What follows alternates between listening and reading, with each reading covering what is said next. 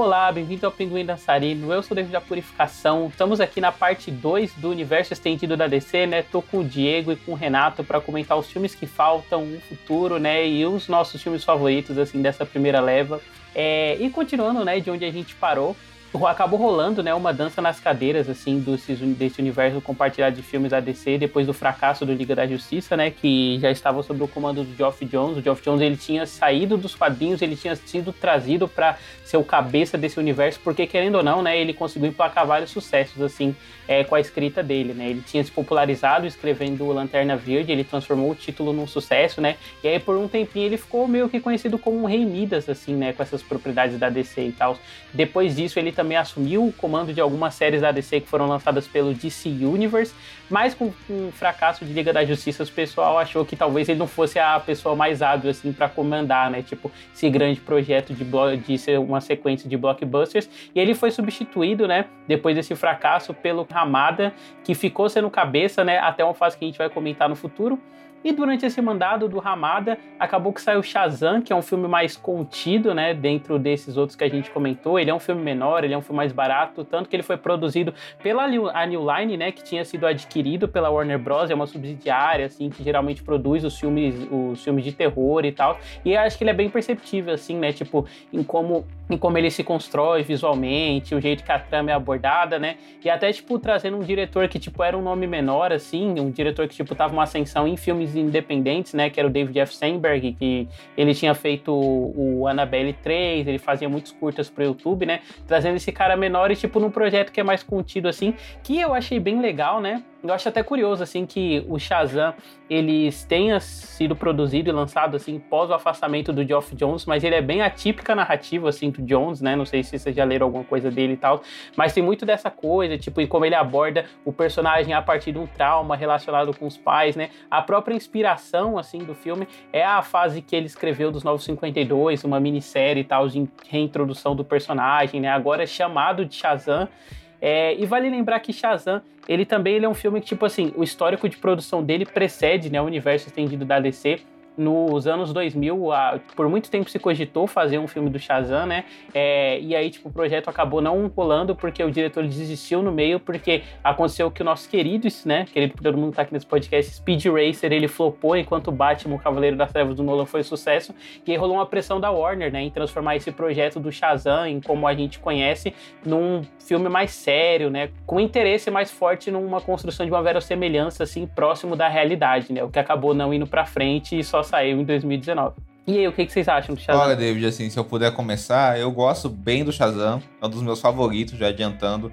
Primeiro porque eu acho que o filme, ao meu ver, né, ele me lembra muito um grande parque de diversões, sabe? Já que o Big Batson, ele se torna o Shazam, quando ele se torna o Shazam, ele vira esse adulto com uma mente de câncer, ele vira um adulto meio abobado. Eu acho que o filme, na dinâmica dele, ele me lembra muito isso, sabe?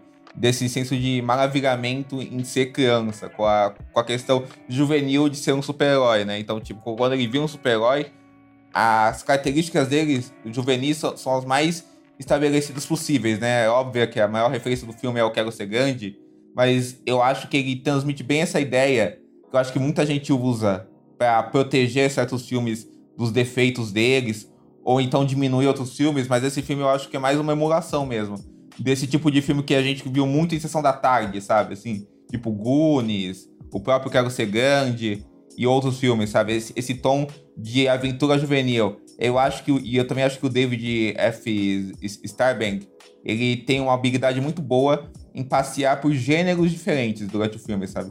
Então, tanto ele tem essa questão da aventura juvenil, quanto tem o drama do Big Batson, quanto tem o filme de família, e até consegue fazer uma cena que volta às origens de, de terror dele, bem Sam Raimi, que é a cena na, da reunião empresarial com o Max Strong e o querido John Grover, né? Excelente ator, né? Lionel Luthor e o Donald Trump de Gremlins 2. Então eu gosto bem do filme. Caraca. Eu gosto bastante do filme. Eu, eu adoro muito essa cena do, da reunião que o Diego comentou. Ela foi uma surpresa, tipo, quando eu tava vendo o filme, eu, eu gostei muito de ver ela, gostei da maneira que foi filmada, tá? Esse, esse pezinho no terror, esse pezinho no, no San Remi mesmo. E eu gosto do filme, eu gosto das, das questões familiares, principalmente. Tem algumas coisas que, que para mim não funcionam tão bem, Eu gosto da dinâmica do Billy Batson com o. Eu esqueci o nome do menino, Jack Dylan Grazer. É, o, eu sou ruim o do carinha personagem. do You Are Who You Are. Nossa, eu não lembro o nome dele também. Fred Freeman. Iniciais dobradas. To- Toda a dinâmica dos dois é bem legal. Tipo, você ter o, o nerdão que entende de super-herói. Então, tipo, tem vários comentários do próprio gênero de super-heróis ali, de uma maneira infanto-juvenil de se ver, que é legal. A gente, tipo. Tipo, eu tenho um amigo meu que não gostou muito do filme, mas ele comenta, tipo, é um, é um filme que não se tem no mercado. Tipo, apesar dele ser visto de uma maneira um blockbuster, talvez feijão com arroz, mas o jeito que ele é contado, você não tem nada parecido. Pelo menos na época que ele foi lançado, não. Na minha É uma opinião. coisa mais infantil Porque, tipo, mesmo, né? Assim, né? A pegada, né? É, é você, você trazer um- um- uma infantilidade pro mundo do super-herói, mas não no sentido besta, não no sentido é, bobo, mas no sentido de, de mostrar que, tipo, mano, essas coisas elas são feitas para crianças, elas surgiram assim. Uhum, Então é legal você ver como isso se reflete no filme, sabe? uhum. Com certeza, com certeza.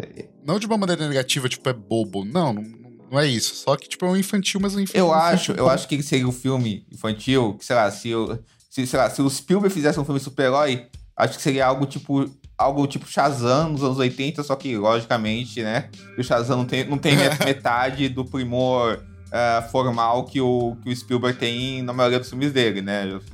É, lógico que não tem, mas acho que é mais um pouco essa pegada, essa uma, uma emulação desse tipo de filme. Porque, tipo, ele é bem feijão com arroz mesmo, né? Na direção, no roteiro. Eu acho tudo bem contadinho, bem, bem filmado, sabe? Assim, eu acho que não tem nada brilhante no filme, ao meu ver, né? Mas também não tem nada que desaponte ele, né? Assim, acho que tem. Acho que é um filme bem. que cons- consegue ficar bem equilibrado nisso, assim, sabe? Não tem momentos muito altos, talvez o momento mais alto de direção, ao meu ver, seja realmente nessa cena de emulação de terror, da cena do escritório e tal. Mas ele também não tem nada desabonador, sabe? É uma direção bem classicona e competente nesse, nesse sentido, sabe? Nada além de competente, porém Eu funcional. acho que, por exemplo, eu não acho que nessa cena, no caso, ele esteja emulando o terror, né? Eu acho que ele esteja só fazendo mesmo, porque querendo ou não, tipo, é o, é o foco da carreira do David F. Sandberg, né? Como ele se É, lançou, assim, tipo, fazendo mesmo. curta pra internet, essas coisas e tal. Então, mas quando eu acho que ele vai pra essa coisa oitentista, né? Essa coisa do essa coisa mais lúdica da criança que vira super-herói, aí fica muito claro, assim, que ele, tipo, tá lidando com esses signos de comédia, né, e de aventura, assim, bem anos 80, né, essa coisa do, do Chris Columbus, principalmente, É, né, tipo, esse filme teria bem uma Boa. cara de quem teria sido feito Boa, pelo Chris boa. Columbus, da Caraca, e teria.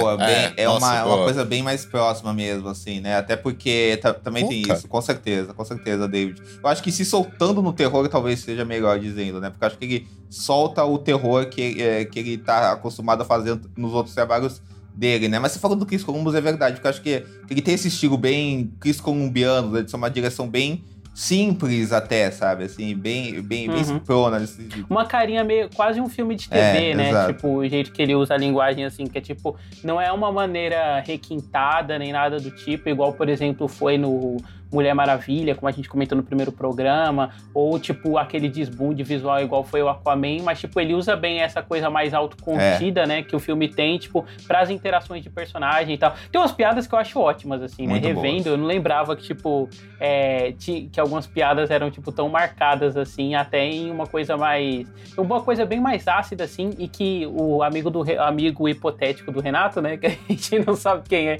comentou que não se tem mais no mercado, mas que eu acho que realmente não tem mesmo, que é tipo assim, você tá fazendo um filme com criança e tal, mas você consegue lidar com essas coisas, por exemplo, tem uma cena que, os que a criançada tipo vai no clube de street, sabe? Ela se teleporta e sai no clube de street, e, tipo, isso é uma piada dentro do filme.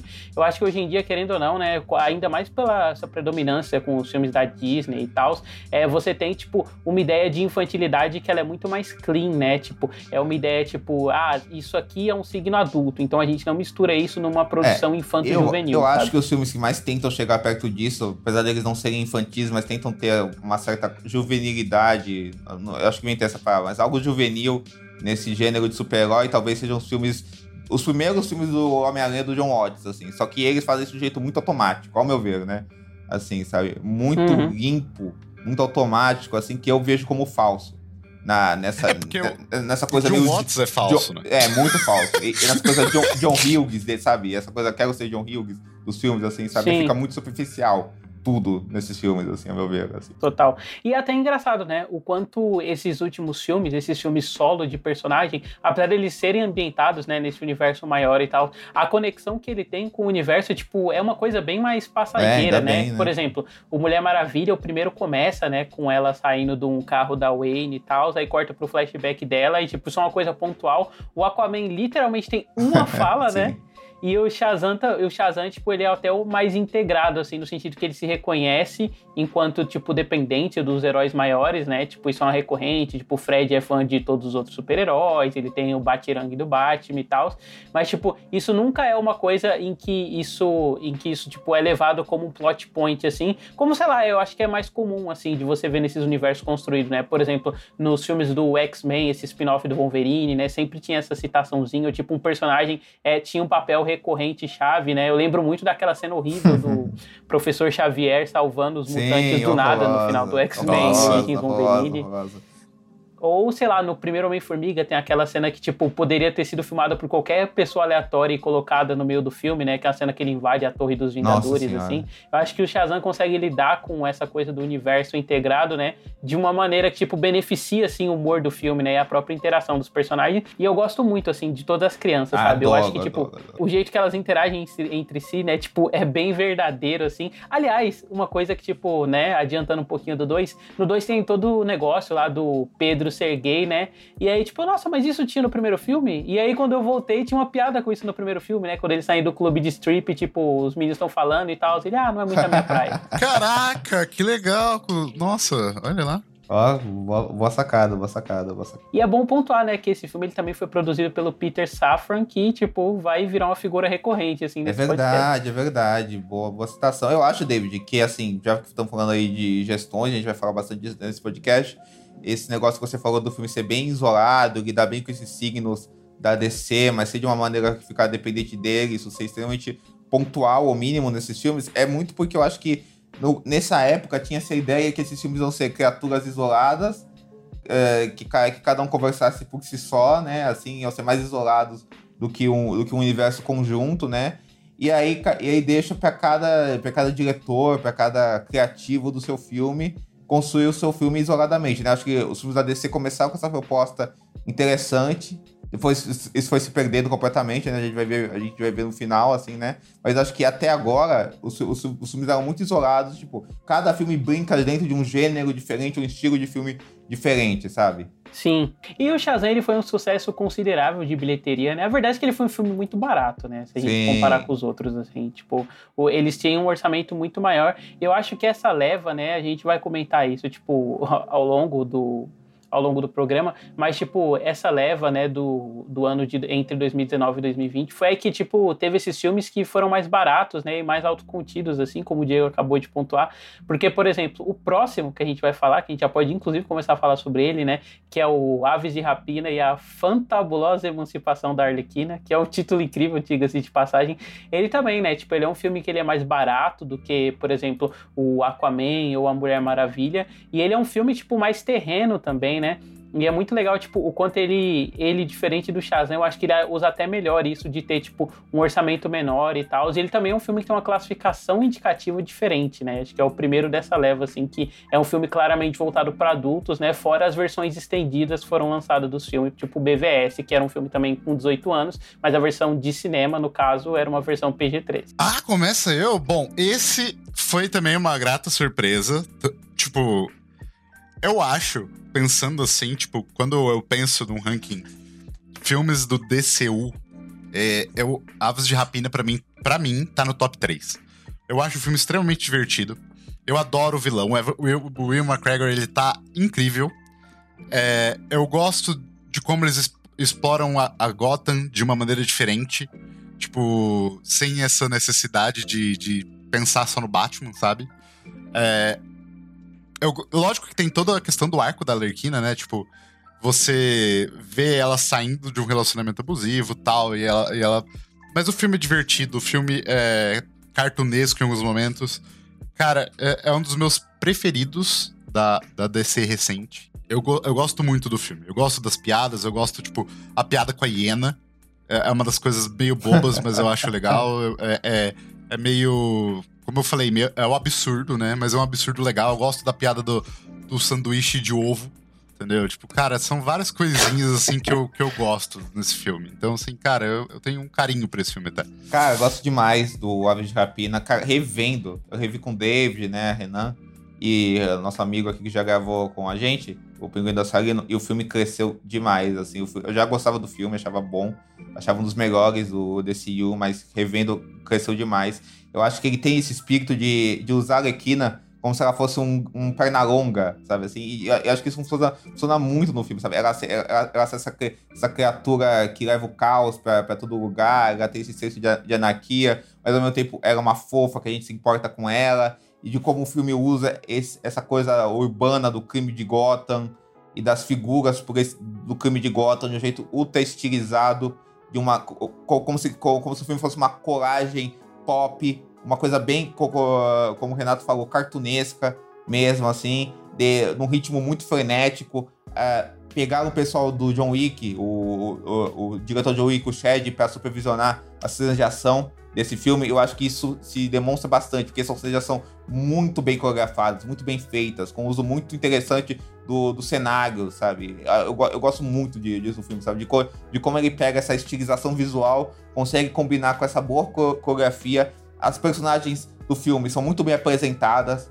assim, a gente consegue entender bem essa coisa, esse é, o drama particular e o senso de humor particular de cada uma, desde a, desde a Canário até a Caçadora, né, que é a que menos aparece, mas quando ela aparece ela é muito engraçada essa coisa dessa, dessa inadequação social dela, além da Mary Elizabeth Wilson ter um carisma gigantesco, né? Assim, René Montoya. É, é, até engraçado, né? Porque, tipo assim, todos os personagens, eles são meio que arquétipos, mas todos eles parecem quase sátiras é, dos arquétipos exato. dele, né? Sim. Tipo, a René Montoya, enquanto a detetive é, metida sabe tudo, a caçadora quando ela aparece, é basicamente qualquer filme genérico do Liam Neeson, assim, né? Tipo a história de origem ela zoa, dela, né? Isso até, que ela tá que ela não consegue falar, ah, eu sou caçadora, né? E ela não consegue falar isso, né? Então o filme, é como se o filme tira, tirasse sarro, tipo, dessa inadequação dela de ser a super heroína, sabe? Que na verdade é um filme sobre fracassadas, né? Na, na realidade, né? Isso é bem uhum. interessante do filme, né? Caraca, é, realmente, to, realmente. Todas elas são meio fracassadas, né? E é, e é, e é, na, é no coletivo que elas conseguem vencer o fracasso. Amo essas, essas piadas, tanto textuais ou visuais, né? por exemplo, o negócio do Bunny Sanders aparecendo na, na tela assim, sabe? Esses detalhinhos, sabe? Eu, eu, adoro o filme, gosto demais. Cara, é... só reitero o que vocês falaram, né? Acho que ele é um dos filmes mais divertidos, assim, já produzidos com propriedade da DC. Eu acho até meio maluco que, tipo assim, aquele, a gente comentou no programa passado, né, o quanto o Esquadrão Suicida, assim, era um lixo e nada conseguia se salvar daquele filme, né, com exceção da, do trabalho da Margot Robbie, né, compondo a Arlequina e da Viola Davis como Amanda Waller. E aí, tipo, o filme, ele pega, né, aquelas características que o primeiro já tinham dado para personagem, seja em termos de estilização visual, né, é, e essa coisa meio videoclípica, assim, né? Esse, esse, esse, uso excessivo, né? Na montagem, tipo, de ficar indo e voltando no tempo, né? Brincando com essa coisa e tal. Só que faz isso, né? De uma maneira que ele organiza o filme, né? Em torno da visão que a Arlequina tem do mundo e como ela se relaciona com os personagens. E aí, tipo, tudo isso soa muito fluido, né? Em, em como a gente enxerga o filme a partir dos olhos dela, né? Ela enquanto uma narradora não confiável, assim, acho que é muito gostoso. As sequências de ação, elas são todas fantásticas, muito boa. assim, né? É até surpreendente que, tipo, esse seja, sei lá, o único filme com um personagem que não tenha poderes e mesmo assim seja o melhor resolvido, né? Tipo, Nossa. em termos de como ele consegue criar esse senso de uma ação mais fantasiosa, né? Aquela sequência que a Arlequina invade a cadeia, ela tá usando, tipo, um negócio de glitter, assim, pra atirar nos caras, é muito bonita. E quando ela cheira cocaína porque o pessoal tá atirando no num negócio de cocaína que ela tá escondida atrás, sabe? A pupila dela dilata. Ela vira o esquilo, né? O esquilo do desenho da Chapeuzinho Vermelho, né? Muito bom isso. Esquilo. Uhum. Eu ia falar o do Sem Floresta, também, mas também, também, também, também, também, também. Ah, é muito bom, assim. Até o jeito que o filme encara, né? Encara ela, né, com a personagem do caos, assim, essa coisa meio Looney Tunes que ela tem, sabe? A coisa boa do filme é essa questão que eu acho que essa, essa pauta do filme, do, do empoderamento, feminismo, é colocado no filme de uma forma bem orgânica, né? Assim, não é, uma, não é de um jeito meio textão ou de um jeito meio só mercador, mercadologicamente cínico, sabe? Assim, a gente tá usando isso só para se aproveitar, porque eu acho que o filme fala muito disso, dessa união dessas mulheres e ao mesmo tempo, quando ele vai denunciar, por exemplo, é, essa coisa, tipo, da Arlequina tá, tá, tá vivendo depois de um relacionamento abusivo, essa coisa da misoginia, por exemplo, na cena que o, que o William McGregor humilha a menina lá no, no, no, bar dele, assim, sabe? Você sente o peso daquilo, aquilo é filmado com peso, sabe assim? É um filme muito inteligente nesse sim, uso, sim. né? Não é, não é meramente mercadológico, né? É essa questão do filme. E que nem eu falei, pelo menos para mim, o Evan, o Evan McGregor ele tá fantástico. Ele tá muito bem no papel. Ele sabe a, a, como ser sádico no, naquele, daquele jeito dele. Eu acho ele maravilhoso como antagonista, assim. Ele é sádico então, e pateta, né? É muito bom isso, né, cara? É, isso. Puta, eu, eu achei incrível. Eu queria comentar também como, tipo, é óbvio que o filme, as cenas de ação são muito boas e são ágeis, mas o filme é ágil, ele é, é muito rápido. Muito não, ágil. Só, não só pela sua duração, que é o menor da DC é, desse universo aí, se a gente considerar. E, e ele é rápido mesmo, sabe? Tipo, não é só que ele tem uma curta duração. para mim, ele passa muito rápido. Então, assim, é um filme muito gostoso de assistir. Até quando, às vezes, você tá meio cansado, assim, sabe? Você não, quer, não sabe o que fazer, é uma boa para rever, assim, que você vai se divertir um pouco, sabe? É, um filme que, é você vê, que você passando na HBO, você para e vê, né? Rapidinho, né? Isso, né? exatamente. Eu acho um mérito do filme, é, essa questão da, do ritmo e a duração dele. Com certeza, com certeza, com certeza só, só, só uma coisa. David, eu, eu tenho que dar um re... mandar um recado para um amigo nosso, assim, um colega meu, que é o Vincent, e falar publicamente que ele tá totalmente errado sobre esse filme, Aves de Rapina, assim. Vincent, você tá me ouvindo? Cara, tá uma vergonha, Vincent. Tá uma vergonha. Só isso que eu ia falar. Não, mas ele tá erradíssimo, né? Inclusive, eu tenho certeza que se ele rever o filme, ele vai mudar de opinião, tal qual o Alien Covenant, que ele reviu aí, mudou de opinião. Pô, é, eu acho fantástico o trabalho que a Keith Yan faz, né? Tipo, em suceder o Esquadrão Suicida fazendo um filme tão, tão decente, né? Em contraste ao que tinha, ao que tinha vindo antes e tal. E outro filme aí, né, que lida com essa coisa de estar inserido no universo de uma maneira mais pontual, assim. Esse tem uma citação, né? Tipo, ela tá passando por um cartaz do Capitão Boomerang e ela fala, ah, eu conheço esse cara. Não, isso é, isso é muito legal, mas é muito massa também como ele consegue se aproveitar bem desse imaginário do universo da DC. Eu acho que é um dos filmes que melhor consegue fazer isso, sabe? Assim, de você realmente sentir que você tá vendo um filme de um universo da DC, sabe? Eu acho muito legal isso, sabe? Sem ser uma coisa totalmente que, que você sem depender que outro personagem da DC apareça exato, e fale, nós estamos no universo isso, eu concordo, concordo muito com isso. Tipo, tá, tá, tá ali naquele meio, sabe? Tipo, então, para mim funciona. Tipo, não, não acho que ele seja tão isolado, mas ao mesmo tempo ele, ele tem a própria próprio mundinho. É, é muito legal de isso. É, isso aí se resume também essa, essa coisa mitológica, né? Assim, se, se resume essa, essa uma coisa de uma de um, de um consolo de mitologia, não. Você, você, você entende que tudo faz parte do universo da DC, tem todas as camadas do universo da DC, do crime, dos personagens, mas aquilo flui junto com o filme, junto com as loucuras da Arlequina e das suas companheiras, amigas e rivais. Inclusive, fica a frustração aqui de que esse filme não ter sido um sucesso Tipo, ele se pagou, ele fez 200 milhões de dólares, ele custou 80 milhões, negócio assim. Então, tipo, ele se pagou. Mas. É, eu queria ver mais disso, sabe? Tinha até um papo de uma série da Canário Negro na HBO. Só que tudo isso a gente sabe que já foi pro saco, né? Então. Uhum. Exatamente.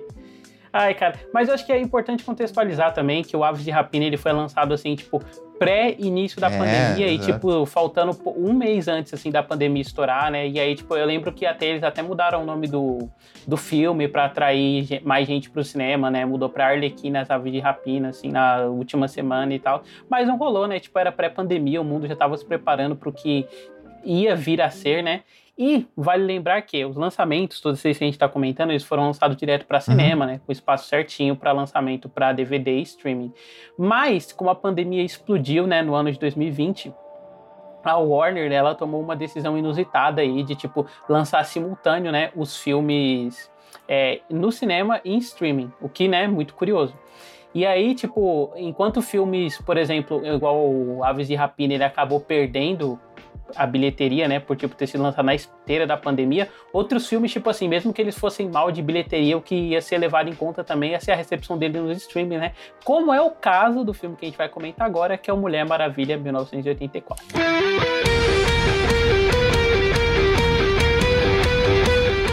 Sim, Mulher Maravilha 1984. Eu acho assim, eu já conheci o David na época que a gente, a gente viu esse filme, né? E, e foi curioso que na época, tanto eu quanto ele fomos as, uma das poucas pessoas que não odiaram o filme, né? Assim, eu gosto muito, como vocês puderam ver no episódio passado do, do Mulher Maravilha da Pat Jenkins, gosto demais. Então eu tava com as expectativas melhores para esse segundo filme. E quando eu vi, assim, eu não achei o filme ruim, mas os problemas do filme me incomodaram muito. Mas também as qualidades do filme me, também, também pegaram. Tanto é que na época eu gravei um podcast que tá falecido, que era o, o antigo Fita Errada, que eu gravava com o Gustavo. E a, e, a, e a, gente gravou com nossos amigos, né, falando sobre o filme. Basicamente, o podcast foi só eu falando que o filme tinha méritos e tinha qualidades, todo mundo metendo pau, metendo pau, metendo pau no filme, assim, sabe? E aí, mas quanto mais eu penso nele, mais eu gosto do filme, sabe? Eu acho que ele tem méritos e que me pegam muito. Primeiro, porque eu acho que é um filme totalmente autoral mesmo. Eu acho que a Pat Jenkins viu que ela tinha uma carta branca depois do primeiro Mulher Maravilha dela ter sido um sucesso e ter sido bem recebido, que ela radicalizou total tudo esse tom romântico que já tinha no primeiro, esse tom ingênuo que já tinha no primeiro, e é um filme absolutamente autoral, sabe? Ele é uma emulação imagética mesmo e narrativa dos anos 80, que imagina os anos 80 em todos os seus aspectos, sabe? Tanto os visuais, quanto narrativos, quanto da interpretação dos atores, sabe? Os vilões da, do Pedro Pascoal e da Pincel Wig são vilões de filmes do, do, de super-heróis uh, uh, que, que, já tinham passado, né, a época, né? São, são, são, são vilões de filmes super-heróis dos anos 80 e 90, né? Do, do Richard Donner até o John Schumacher, sabe? Nossa, e sabe o que é engraçado? Você comentou mais cedo. Ah, esqueci o nome do ator, o Lionel Luthor. John Glover. Isso, que o John Glover ele faz o Donald Trump, né, no Gremlins 2 e tal. E é engraçado porque nesse filme a gente também vê o Donald Trump, só que feito pelo o Pedro Pascal, né? Essa coisa tipo do empresário, bonachão e tal. É, e também é uma coisa meio bem, bem uma coisa dos anos 80, né? Tipo, dele ser quase um, um viciado em cocaína, só que pelo lado da magia, Sim. né? Assim, quase um Michael Douglas uhum. no, no Wall Street também, né? Sim, total. É, cara, e vale ressaltar, né, que essa é a primeira sequência, assim, desses filmes da DC, né? Tipo, a gente teve o BVS, mas ele já foi, tipo, um filme conjunto e tal, né? No sentido que, tipo assim, ele foi um filme pensado, né, para levar um filme de grupo e por mais que ele fosse uma continuação do Homem de Aço, ele tinha que dosar isso com uma série de outras características, né? Tipo, preparar o universo para o filme da Liga da Justiça, apresentar Batman, Mulher Maravilha e tal. E essa é a primeira sequência trazendo um personagem direto, né? E é o que você falou, né? A Perry Jenkins, ela tinha tinha transformado a Mulher Maravilha num sucesso astronômico, assim. Eu acho que vocês lembram que no ano que saiu, tipo, só se falava da Mulher Maravilha e tal. E até é curioso, né? Porque saiu no mesmo ano, se eu não me engano. Não, acho que Capitã Marvel saiu um pouco depois, né? E é um filme que, tipo, também se escolhe passar numa época diferente, né? Nos anos 90. Não. Tipo, ele. Capitã Marvel saiu antes, porque o Endgame saiu antes da pandemia, não? Não, não, não tô falando Mulher Maravilha 84, eu tô falando ah, Mulher tá, Maravilha perdão, original. Me perdi. Olha lá. Ah, não, tranquilo. Eu devo ter explicado mal também. Mas então, é, e o Mulher Mara e o Capitão Marvel ele saiu depois, né? Mas o Capitão Marvel, apesar dele usar os anos 90, né? Ele não se, ele não se aproximava ao que o primeiro Mulher Maravilha fez, no sentido de, tipo assim, absorver características da época para como ele conduz a narrativa, sabe? E se isso já era um ponto, assim, no primeiro filme, no segundo, tipo, isso volta ainda mais força, né? Com essa coisa oitentista. A própria narrativa, né? Da pedra que realiza desejos é aquele clássico da pata do macaco, que o que não falta são narrativas, assim, nos anos uhum, 80, né? Tanto na TV quanto no cinema. E eu acho que, tipo, essa construção que a Perry Jenkins já tinha feito, né, por exemplo, para as Amazonas, elas serem, tipo, elas terem essa ação mais performática e tal, isso volta aqui na primeira sequência, né, que é essa coisa mais das Olimpíadas, e é muito legal porque a, a Perry Jenkins, ela absorve essa coisa da performance na ação, quando ela volta para as Olimpíadas, é uma Olimpíada super performática, assim, e faz muito sentido se a gente for parar pra pensar, tipo, no, em como ela contextualiza as Amazonas enquanto personagens históricas, né, tipo, elas são praticamente gregas e tal, e a gente sabe, né, que Olimpíadas, elas têm a sua origem greco-romana. Ao mesmo tempo, é uma construção muito própria das Amazonas, né, porque essa coisa muito parecida com balé, assim, que já tinha no primeiro filme, mas dentro dessa modalidade olímpica, assim, é particularmente muito legal.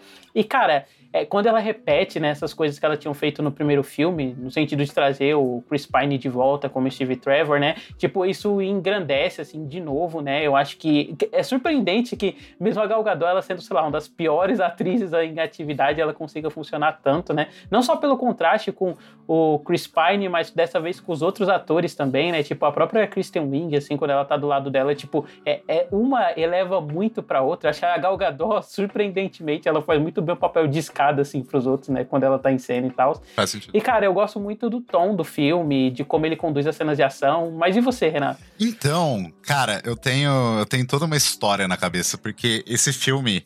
Eu tava muito hypado pra esse filme, vocês não têm ideia. Tipo, era uhum. o filme que eu tava mais empolgado pra 2020, porque pra, pra ajudar a situação toda, do final de 2019 eu tava na CCXP, que teve o painel de Mulher Maravilha, que tava a Gal Gadot e a Pat Jenkins. Foi onde e a gente se conheceu, um trailer. inclusive, né, Renato? Assim. É, sim, a, é, a gente se viu e tal. Mas, tipo, cara, o painel foi incrível. Foi, tipo, foi a é, estreia é, do trailer mundial. A gente viu o trailer e, e aí teve videozinho do Pedro Pascal e, e cara, e a Gal Gadot ali na frente e, e todo mundo com pulseirinha que brilha. E, pô, cara, foi um negócio, assim, que me deixou completamente maluco. Assim. Vem a pandemia, a gente desanima. eu desanimei, não, não vi o filme no cinema, não vi o filme no HBO Max e qualquer coisa. E pra piorar, assim, ou, ou não, né? Mas todo mundo que eu conheci de modo geral tava falando muito mal do filme. Aí eu falei, pô, cara, aí é foda, eu acho que não vou ver isso não. E não vi. Até o David ter feito esse convite para mim, fazer participar do podcast, eu falei, bom, agora tem que ver. E eu vi o filme, cara, e eu preciso dizer para vocês, eu adorei. Eu adorei o filme, eu acho ele divertidíssimo. Eu adoro a Mulher Maravilha. Eu sei da questão de que é um corpo de um Zé Ruela que tá, tá no. Eu sei, eu sei que, tipo, o final as coisas se resolvem meio rápido. Eu sei que não faz o menor sentido a personagem da Kristen Wiig virar um gato no final. Eu sei tudo isso. Entendeu? Mas, tipo, o filme, ele, ele, ele tá me conduzindo tão bem naquela pegada naquela história, naquele ambiente. Pô, cara, a, as cenas, a direção, eu não sei. Tipo, tudo parece tão real e bem feito para mim que eu, que eu gostei de assistir esse filme. Acho que muito por causa disso, porque, tipo, cara, você vê toda aquela ambientação dos anos 80, tudo vivo, tudo. A única cena que eu acho meio mal feitinha, assim, nesse sentido de, de ambientação é do Egito. Ah, é horrível. Essa cena é a pior cena do filme. É, é, é, completamente podia ser descartado aquilo tranquilamente. E, e, mas todo o resto, tipo, cara, parece que tudo tá, tá tão ali. Eu consigo acreditar nos personagens, eu acredito nas cenas de ação, eu acredito no cenário.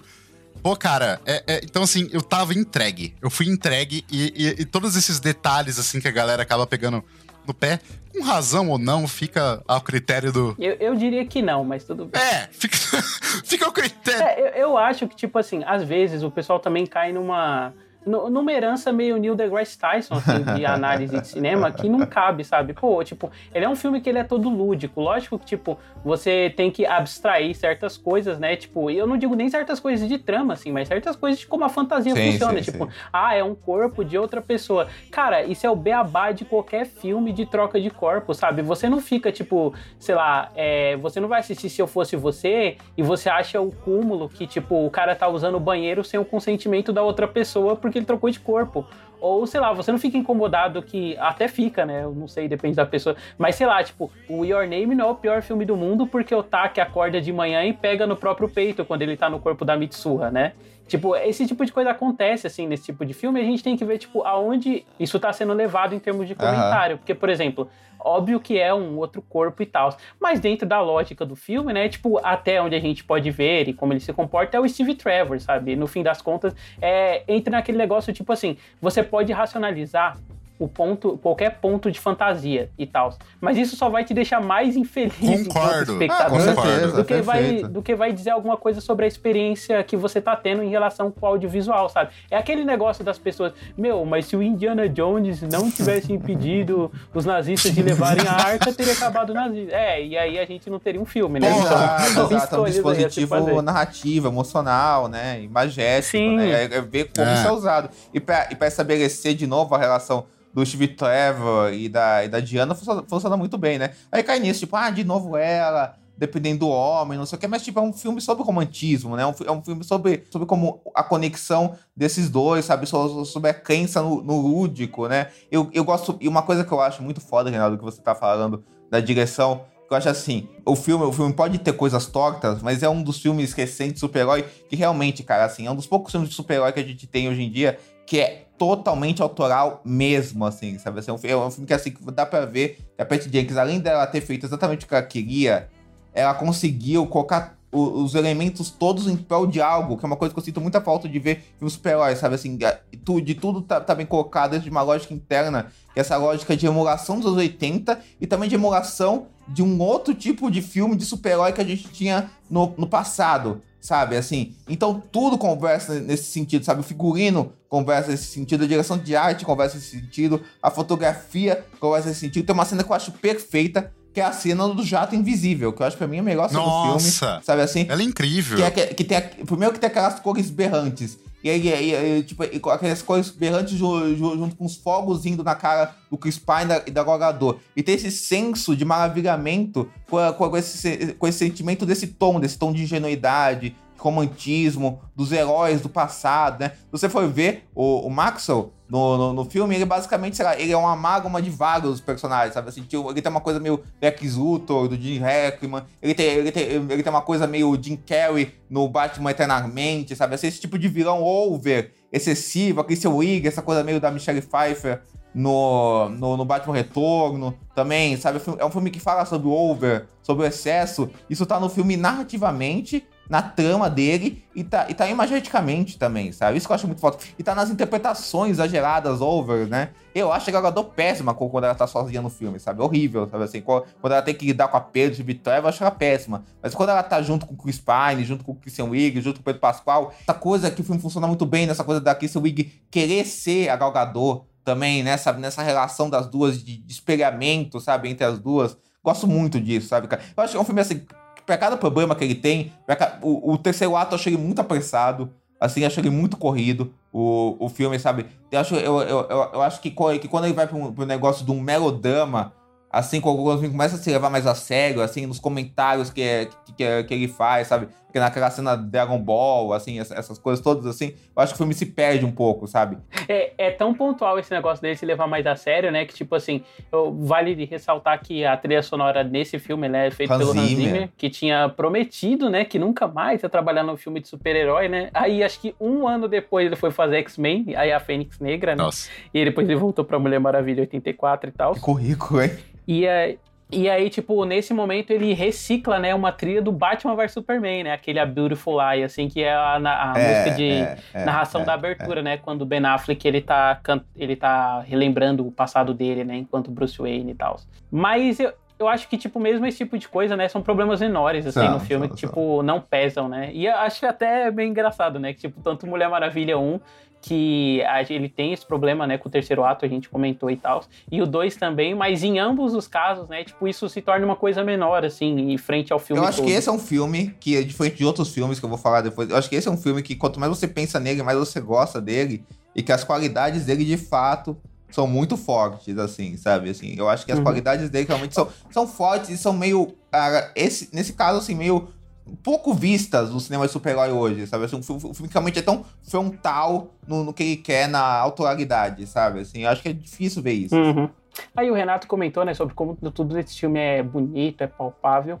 E é uma coisa que eu já tinha comentado, né, no, do primeiro filme, assim, é, e que volta, não só do primeiro filme, né, mas desses filmes da DC e tal, é tipo, boa parte das cenas eles gravam em sets reais, sabe? Tipo, eles vão pra cidade e gravam na cidade. Por exemplo, aquela cena que a Kristen Wiig tá almoçando com a Gal Gadot no Pentágono, uh -huh, elas estão tomando vinho. Aliás, me lembra muito os Incríveis Sim, dois, lembra cena, né? mesmo. Aquela cena que a senhora incrível tá conversando com a É uma locação de fato, né? Feito em estúdio e tal. Sim, é uma locação de fato. Então, tipo, você percebe que, tipo, o pôr do sol que tá acontecendo atrás dela nessa cena é real, sabe? Tem um degradezinho de cor. Enquanto, sei lá, esses outros filmes que eles optam, né, por, tipo, fazer tudo em estúdio, dá aquele visual meio chapado e tal. Eu acho que o Shazam, inclusive, tem um pouco isso que me incomoda, assim, visualmente, Uhum. sabe? Não é um problema do filme, mas é uma característica que eu acho que deixa o filme feio e tal. E o Mulher Maravilha não, né? Ele vai pra esse outro lado, assim, acho bonitão e tal. Cara, eu tô super de acordo. Eu queria até comentar que o, o Diego comentou, né, do Maxwell, o Pedro Pascal. O Pedro Pascal, pra mim, ele tá fantástico. Ele tá muito a bem. galera, a galera, tipo, ai, nossa, o Pedro Pascal é um filme ruim. Ah, o Pedro Pascal é não sei o quê. Gente, ele tá incrível, na minha opinião. Ele tá com todos os maneirismos que eu, que eu queria desse personagem. Ele tá. Ele, ele entrou total na, na, na- pegada. E aí eu queria comentar que, tipo, eu vendo. É que assim, tem filme, alguns filmes medíocres do começo dos anos 2000 que eu guardo muito carinho. Por exemplo, Doze Demais, Todo Poderoso primeiro. Sim. E, e, cara, esse filme, eu é, ele me lembrou Todo Poderoso, porque quem assistiu o filme lembra que o Jim Carrey ganha os poderes de Deus. E ele começa a ouvir as orações, ele começa a atender os pedidos de todo É, mundo. é, exatamente. E aí, no final do filme, tá um caos generalizado. Tipo, pessoas quebrando na rua, lojas e tarará. Igualzinho no Mulher Maravilha, em 1984. é, Tudo no, no caos, as pessoas saindo no pau no meio da rua, é, carro quebrando, parará, parará. Tem até a, a piadinha, não sei se é piadinha, mas a hora que o Maxwell tá, vai dirigir, e aí ele fala pra, pra, pra desejar que, tipo, é, os carros abram igual o Mar Vermelho, tem uma cena igual do Todo-Poderoso. É, É, verdade. então, assim, eu gosto desse exagero do, do Maxwell. Eu acho que. É lógico que tem toda a questão, né? O Donald Trump, até uma questão do, do Ronald Reagan, por causa um pouco da época. Mas, cara, eu- eu, eu ainda consigo ver uma personalidade ali que o Pedro Pascal traz que, que não deixa aquilo ser só uma paródia dessas críticas, assim, sabe? Tipo, é- é- ele, ele vira um personagem muito da hora, assim. Eu gosto muito. Eu acho, inclusive, tipo, eu mesmo citei o personagem lá que é a paródia do Donald Trump, né, no Gremlins 2 e tal. Mas eu acho que isso é um erro das pessoas, assim, que é tentar, tipo. Acho que era muito do momento político que a Sim, gente sim, tava lógico. vivendo, né? Hoje em dia que a gente, querendo ou não, tá com o Biden enquanto presidente dos Estados Unidos, que ainda é um lixo, mas é um lixo menos pior do que o Donald sim. Trump.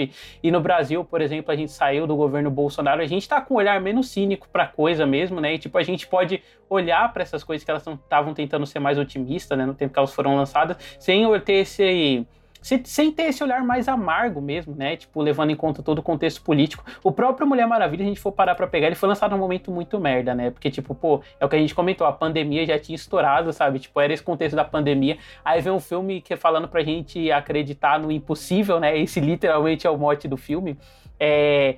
E, tipo, é um, sabe, difícil, dá pra entender porque que muita gente engoliu mal, assim, ele Com quando foi certeza. lançado. Mas, pô, acho que é o que o Diego falou, ele é um filme que ele cresce, assim, na revisão, né? Acho que ele é um filme que ele é muito espirituoso, ele abraça esse lado mais espirituoso, assim, que ele tem pros personagens, sabe? Ele é um filme gostoso, assim, Demais. assim como Ave de Rapina, sabe? Que, tipo, você termina... Cara, eu vou ser sincero aqui, né? Desculpa, ouvintes. Eu nem consegui terminar o filme porque ele tava tão gostoso. E eu tenho um amigo, né, que a gente já comentou dele aqui, o Renan, que ele não viu o filme, que eu quis deixar pra ver o filme de novo com ele à noite, pra me terminar, sabe? é, de tão gostoso que tava o climão, assim, do filme, sabe? Mas como eu já vi várias vezes, tipo, Mulher Maravilha 1, Mulher Maravilha 2, sei de cor, né? Tudo que eu comentei aqui, os problemas dele, nas coisas que me Ele é incomodam. muito, ele é muito. E tem uma coisa também, o Renato falou do Jim Carrey, né? Curioso que dá pra fazer a associação, associação de dois personagens, né? O Todo Poderoso, que o Renato falou, e do Batman Eternamente também, essa coisa do Master não, Lord, sim, né? completo. Assim, ele é, ele é um amálgama de dois Jim Carreys, né? É engraçado isso, né? E o Todo Poderoso é legal, Renato, é um bom filme, assim, é um bom, é legal.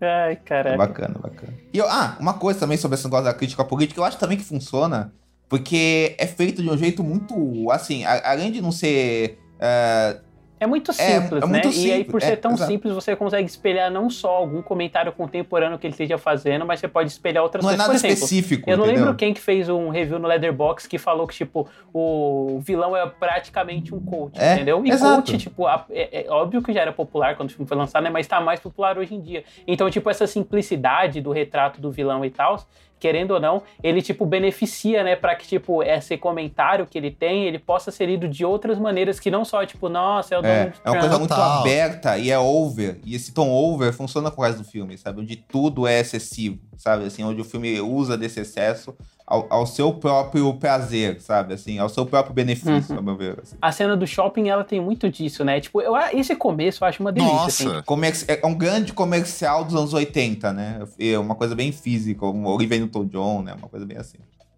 Sim, e tipo, cortar da cena das Amazonas pra todo essa cena da, da Diana agindo em segredo, assim, sabe? E aí, tipo, acho que é muito esperto o jeito que a Perry Jenkins usa a Gal Gadot. É o que eu falo, tipo assim, a Gal Gadot é uma atriz ruim, com certeza, mas a Perry Jenkins usa Sim, muito bem. sim. Porque, por exemplo, esse é o momento pra, tipo, mostrar o carisma dela e, tipo, criar essa relação dela, assim, com o mundo à volta dela. Ela nem mostra a cara da Gal Gadot, entendeu? É tipo, ah, ela impediu um carro de bater aqui chutando, ela salvou É. uma mulher com laço, Eu di- sabe? Até essas coisas são mais bregas, assim, tipo, ela piscando pra criança, a criança piscando de volta, assim, você compra, Eu né? diria cara? uma coisa, assim, que se o primeiro filme é Richard Donner, esse segundo filme é Richard Donner também, só que com muito Richard Lester, assim, sabe? Na forma que, que ele vê o super-herói, sabe? Assim. Então acho que é, que é o melhor de dois mundos, assim. Só o Diego pra falar de Richard Lester aqui mesmo. Só que vai isso, cara. Ai, cara. É, a gente teve o Snyder Cut, que foi um lançamento pandêmico, né? Mas a gente não vai comentar muito dele aqui. Já tem um podcast que a gente comentou bastante ele. Vocês ouvem lá Mundoscast e Snyder Cut. E aí, tipo, eu e o Diego estamos lá, então a nossa opinião tem inteirada. Se vocês quiserem saber o que o Renato achou, ele vai fazer um review no Leatherbox. Se ele não já tiver, porque eu não lembro, né? Eu não esqueci de conferir pro programa. É, e aí a gente vai pular, né, pros outros lançamentos que eles foram lançados direto no cinema, né? E que não são reaproveitações de um filme que já tinha sido Uhum, lançado, uhum. como foi o Snyder Cut.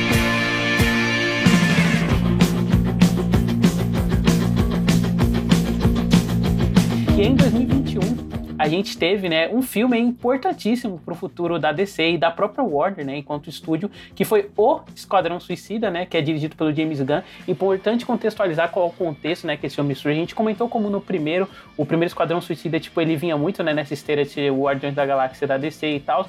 E o James Gunn, ele tinha um contrato com a Marvel, mas durante as eleições do Donald Trump, né, ele é uma pessoa progressista, ele se posicionou inteiramente contra, assim, várias políticas. E aí, um dos assessores do Trump, ou é um dos políticos que estava do lado dele, eu não lembro a pessoa exata, é, ele, tipo, retro, ele trouxe de volta, né, várias piadas que o James Gunn fazia, assim, do época que ele fazia esse humor pseudo-ácido, né, essa coisa mais... E aí, tipo, esse, é, trazer esses tweets de volta, né, no contexto político que a gente tava vivendo, assim, de várias celebridades, tipo, caindo de projetos, fez ele ser demitido da Disney, né, mas a gente sabe muito bem que, tipo, isso foi um bait, assim, que a extrema-direita fez, né, pro James Gunn, por ele ser essa pessoa de... Essa pessoa, tipo, que é um grande profissional no sentido, tipo, assim, ele tinha um grande alcance e tal, e tá fazendo política e tá fazendo uma politicagem oposta ao que o Trump queria, né?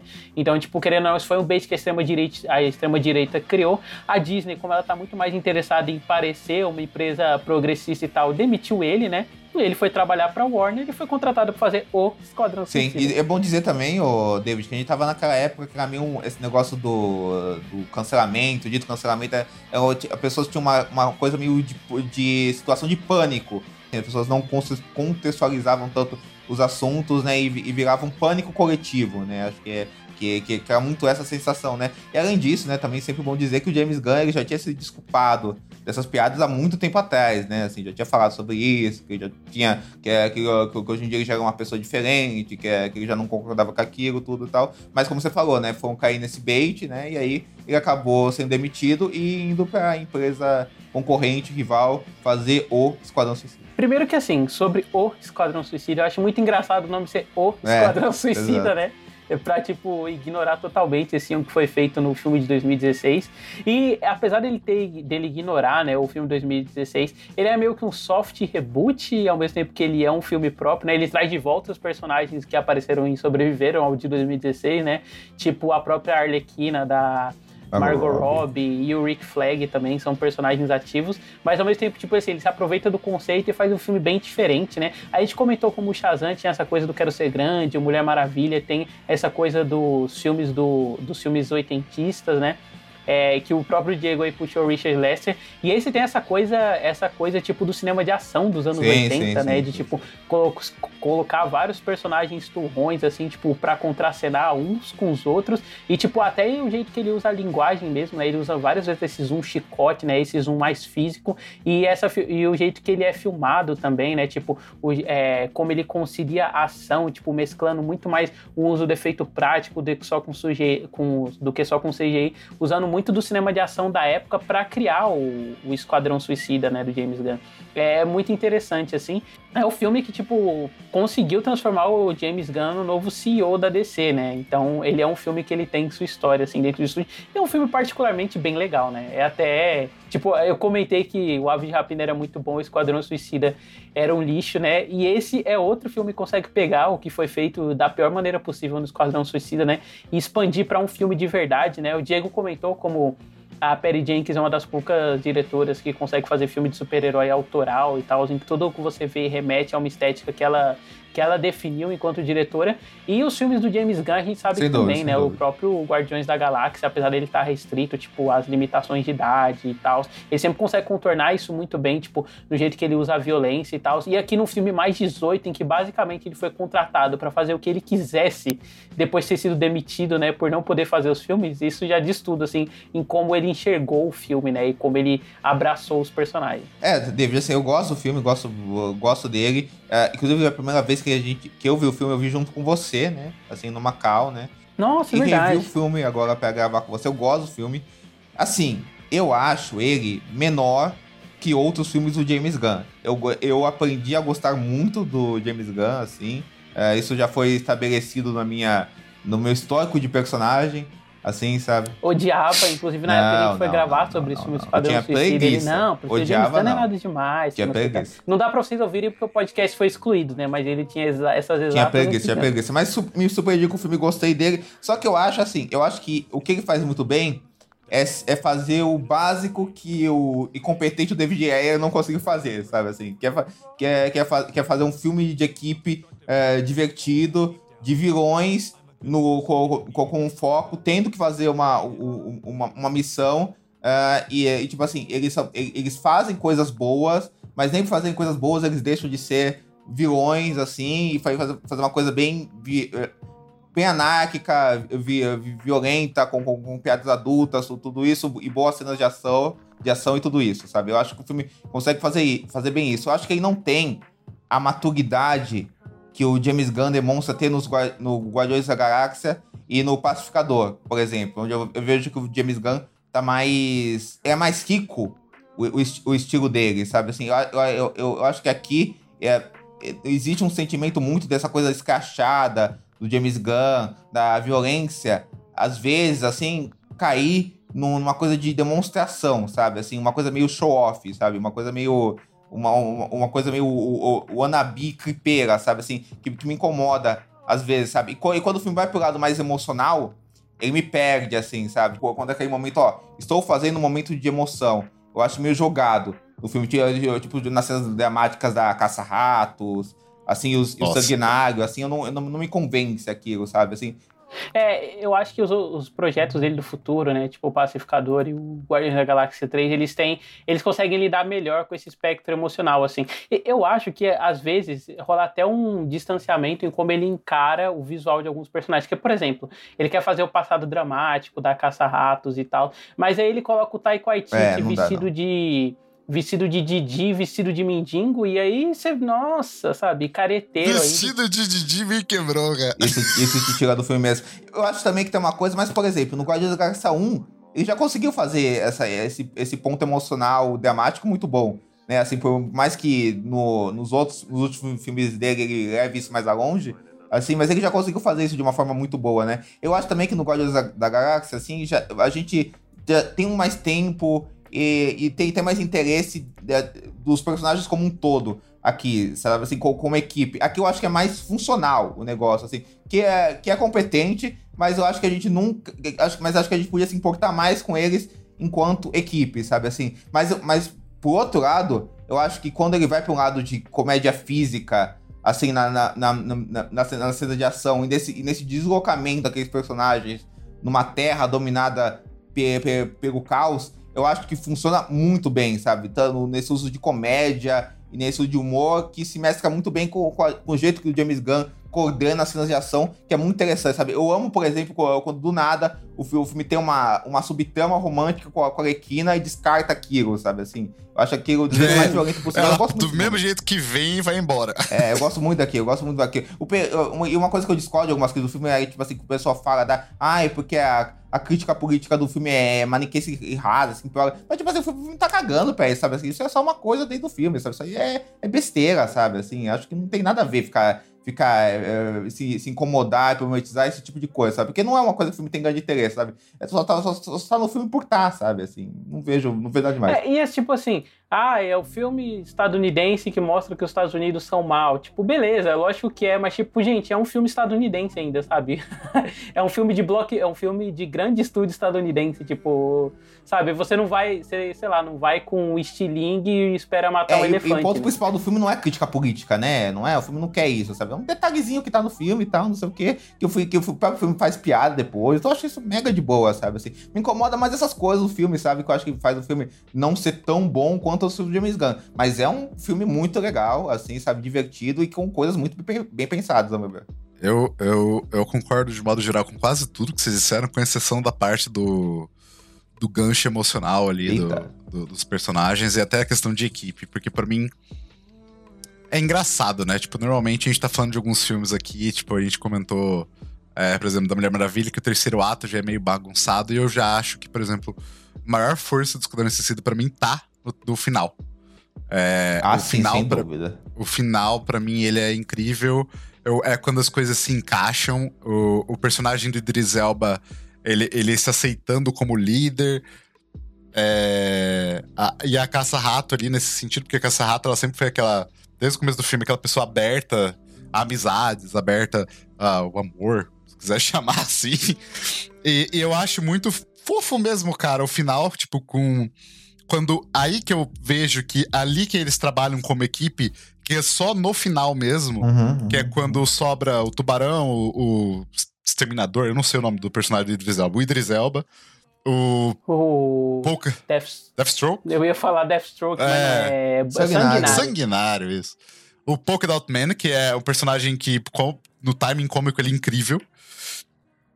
Então, tipo, ali eu, eu sinto uma equipe. A, a questão que o James Gunn, eu acho que ele sabe fazer bem de pegar esses personagens funcionais, esses personagens que não, não sabem é, lidar consigo mesmo, e aí ali as coisas começam a se encaixar, sabe? Tipo. é, Uhum. E ali, pra mim, o filme funciona demais. E ver o finalzinho ali, e querendo ou não, por mais que seja. E também me tira um pouco o Taika Waititi de, de, de Mocó, tomar no cu. É, ele ainda funciona pra mim, porque eu acho que você tá estabelecendo algo ali da, da personagem, estabelece algo do grupo inteiro, sabe? Então, Ah, não, mas assim, quando é o final da conclusão lá, que ela lembrando o pai dela, não me incomoda. Me incomoda quando tem aquela cena no meio do filme, sabe? Que ela tá no Ah, carro, não, corta é, pro flashback, é, é assim, meio- aí tem aquela conversa, porque aí é meio piloto automático. É. Concordo, concordo. Mas a do final eu também gosto bastante, assim. E o Diego devia eh, tomar vergonha na cara e dar cinco estrelas pra esse filme. Porque o Diego, ele odeia ratos, né? ah, ele é o sim, próprio sanguinário, assim. detesto. E aí, tipo, um filme que consegue fazer ele se importar com o rato, só ele e É, Ratatouille. verdade, Só verdade. ele, isso, é- isso é um grande mérito. É um grande mérito. É uma das, uma das coisas que, que, que ele é único, na verdade. Mas eu concordo com o Renato, que eu, eu gosto muito do final do filme, mas não tanto pela parte emocional, mas porque eu acho que o filme realmente se entrega a uma coisa muito. é- é- esse- essa coisa que o Taika. é, Taika, Deus me livre, coitado. Que o, que o James Gunn tem, sabe? De- de- dessa coisa escrachada que, que ele gosta. Porque, por exemplo, aquele monstro lá, eu amo aquilo, sabe? nossa, o Starro Starro, é incrível. eu amo, eu Sim. amo aquilo. É, e o James Gunn, ele tem uma coisa que, tipo assim, ele vem desse cinema B, né? Tipo, esses filmes de terror super barato, né? Ele fazia filme pra Troma, comercial. Esses eu vi um comercial muito bom, inclusive, da Troma, que é ensinando você a não tocar os filhotes de hamster, porque senão James eles Gunn é o Roger Corman ficou rico, né? A verdade é essa, né? É, exatamente. É, e aí, é, o jeito que ele abraça esse humor grotesco dentro do filme, né? Por exemplo, tem aquela piada do, do Homem Bolinhas, ele ser tipo, É. ele ter o negócio com a mãe dele, ele ficar vendo todo mundo como se fosse a É, mãe é dele, e o. James Gunn fazer diferentes tipos da mãe dele. Cara, aquela parte que o sanguinário tá lá e fala pra ele: Sabe quem é aquele monstro? Ele é a sua mãe. Ele fica vendo a velha Cara, gigante é destruindo a muito cidade, legal. assim. Muito legal, tá louco. Não, eu acho que uma coisa boa que o James Gunn tem, que ele consegue, mesmo que eu, eu acho que falta um pouco de da gente ver os, os interaços daqueles personagens, eu acho que ele consegue caracterizar muito bem os personagens, assim, coisas muito pequenas, mas que funcionam. E ele consegue muito bem escalar os atores, que é uma sintonia entre os atores. É uma coisa que o Esquadrão uh, Suicida anterior é patético, sabe? Nossa, fazer isso, pelo sabe? amor de Deus. É patético. E nesse filme ele consegue. É o que eu falo, ele consegue fazer o básico uh, nesse filme que o outro filme tinha que fazer e nem isso conseguiu de uma forma muito boa. Assim, sabe? De forma Cara, interessante. Olha que maluco, o Rick Flag nesse filme ele é um personagem de verdade. É, é, Tem sentimentos, é, desejos, inspirações. É. E, e, ele é interessante, cara. E, e, justo quando ele vira interessante, o filho da puta vai lá e mata ele. É, exato. E o que é bom, é um bom diretor de atores, James Gunn. Então acho que funciona aí, sabe? A sintonia de, eh, de todo mundo, sabe? Assim, eu adoro. Eh, tipo assim, esses grandes momentos que, que ele tenta fazer, sabe? De ação mesmo, por exemplo, quando o Esquadrão Suicida vai lá pra missão deles tal, não sei o que, aquela, aquela cena deles meio de faroeste do Sérgio Leone, São Pequim-Pá, sabe? Quando... Assim. Ah, e o, as próprias transições de cena que ele faz, né? Tipo, ele fica usando os objetos é, de cena para fazer, tipo, os letreiros de. Os, os letreiros, assim, de anúncio. Ah, né? isso é muito legal, muito legal. Muito legal. Muito bom, e é um negócio bom. desse filme mesmo, né? Ele não fez isso antes em nenhum projeto nenhum dele. Projeto. Sim, é, é, bem próprio. É. é. bem próprio do Esquadrão. É, é muito maluco, né? Tipo, esse é um filme, a gente comentou, né? Como o primeiro era um lixo total. Esse é tipo o primeiro, o primeiro se fosse feito por um diretor de verdade, né? Com personalidade. Não jogado é. no chat Eu acho que personalidade é a palavra certa, né? Porque tal qual o Mulher Maravilha 84 é o filme que a gente vai estar falando aqui é, que, que mais tem uma personalidade autoral, né? O Bird of Prey tal, também, eu sei que a gente não, não viu tantos trabalhos da Cat One nesse tipo de cinema, né? Pra, pra, pra, saber se ela vai manter esses traços, assim, sabe? Mas, mas esse sentido de você ver um filme. Tem personalidade, né? É, até, exatamente, né? De você, de você ver. Acho que esses três filmes têm isso, sabe? De você ver o filme reconhecer uma personalidade muito latente, sabe? Assim, acho que os três têm muito disso. Assim. Sim, sim. E, pô, eu fico até sentido também pensando nisso, que, tipo, eu adorei o Idris Elba, adorei a Caça-Rato.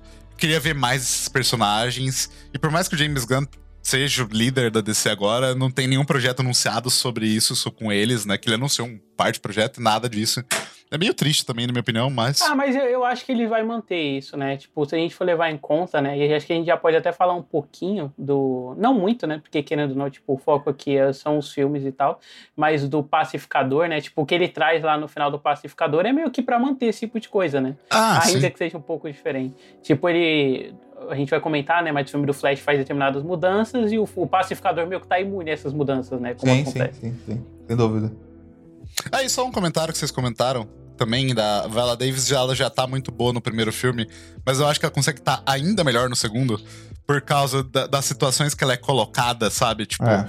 eu acho que é, até a questão do nível de, dela como. É que é óbvio, a Viola Davis, se você pedir pra ela ser amassadora, ela vai ser amassadora, mas na questão do texto mesmo, sabe? De você achar que ela realmente vai matar alguém ali é, por desobedecer uma ordem dela, eu sinto isso nesse filme. No primeiro, não. No primeiro, depois ela brota no final do filme do nada para falar que aquela galera ainda é refém dela. Ah, aquilo ali pra mim é muito tosco. Entendeu? E, e, e, aqui nesse filme tem toda aquela cena que quando eles estão indo, tipo, contra a ordem dela, tipo, não, a gente vai lutar contra o Starro. E aí a turma inteira ali do escritório vai lá e dá o. Sei lá, pega o abajur e dá o na cabeça dela, de... tá ligado? Bate com o taco de. O essa taco de é muito boa, é boa demais. Porra, primeiro que a vela deles ela tá muito puta, ela tá estourando, é, sabe? Tipo, é muito tá legal a construção do, da tensão ali da situação toda. Eu acho muito legal, muito legal mesmo. E bom para falar também, né, David, assim, que esse também foi o primeiro encontro do James Gunn, que o filme também é produzido pelo Peter Safran, né? O primeiro encontro deles, né? E logo mais eles seriam então, principais pessoas de algo, né? Calma, calma. Eu vou, eu vou, te dar uma informação agora. Que o Peter Safran produziu um filme é, com o James, do James Gunn antes de tudo isso, chama Human Z. Eu, quando eu tava pesquisando. Olha só. Eu descobri que o Peter Safra e o James Gunn vêm de anos atrás. E eu fiquei muito em choque com isso. É que o Peter Safra é um cara do terror, né? Assim, né? Tem isso também, né? Assim, né? Não, cara, não é nem só do terror esse filme. Ele é tipo uma. É, é aquele filme de humor idiota, sabe? Que o James Gunn ele fez. Cara, eu, puta. Ele também é um cara de comédia. Não sei se vocês sabem disso, mas ele é produtor do primeiro Todo Mundo em Pânico, o Peter Safran, né? Então faz sentido. Olha lá. Ah, faz sentido mesmo. Caraca, que loucura. É, e o Esquadrão Suicida, né? Peraí, deixa eu só falar mais uma coisinha aqui. Esse filme são muitas coisas pra elogiar, né?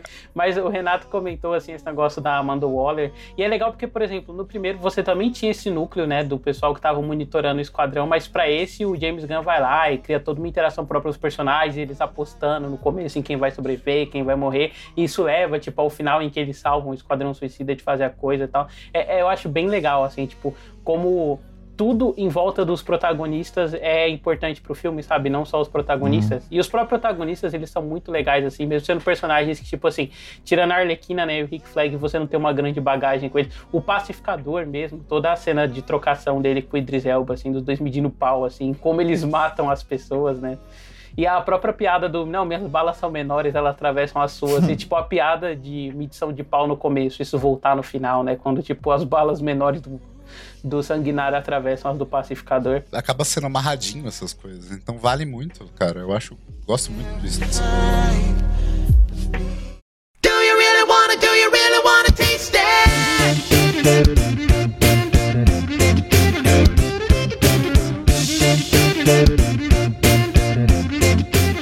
Esquadrão Suicida ele também nos apresentou o Pacificador, né? E cimentou o relacionamento aí do James Gunn com a Warner Bros. e a DC Comics, né? E aí ele também gerou a primeira série de TV de um desses projetos cinematográficos foi a série do Pacificador, né? Não sei se vocês Sim, viram vi. e tal.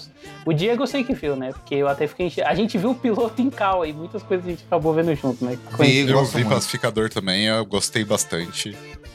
É Inclusive, é muito legal quando você vê o Pacificador e vê Esquadrão Suicida, que, tipo, beleza, são, é um personagem do mesmo universo. Só que eu gosto de como que o, o, o Gun, ele. Não é nem do mesmo universo, é o mesmo personagem, né, cara? Uhum. É, ele, ele filma eles de maneira diferente por causa da linguagem da mídia, sabe? Tipo, é sim, legal sim. você ver essas diferenças assim. E o Gun, ele, ele, não, ele não faz a série de, de TV ficar parecendo um filme, igual umas séries aí, tá ligado?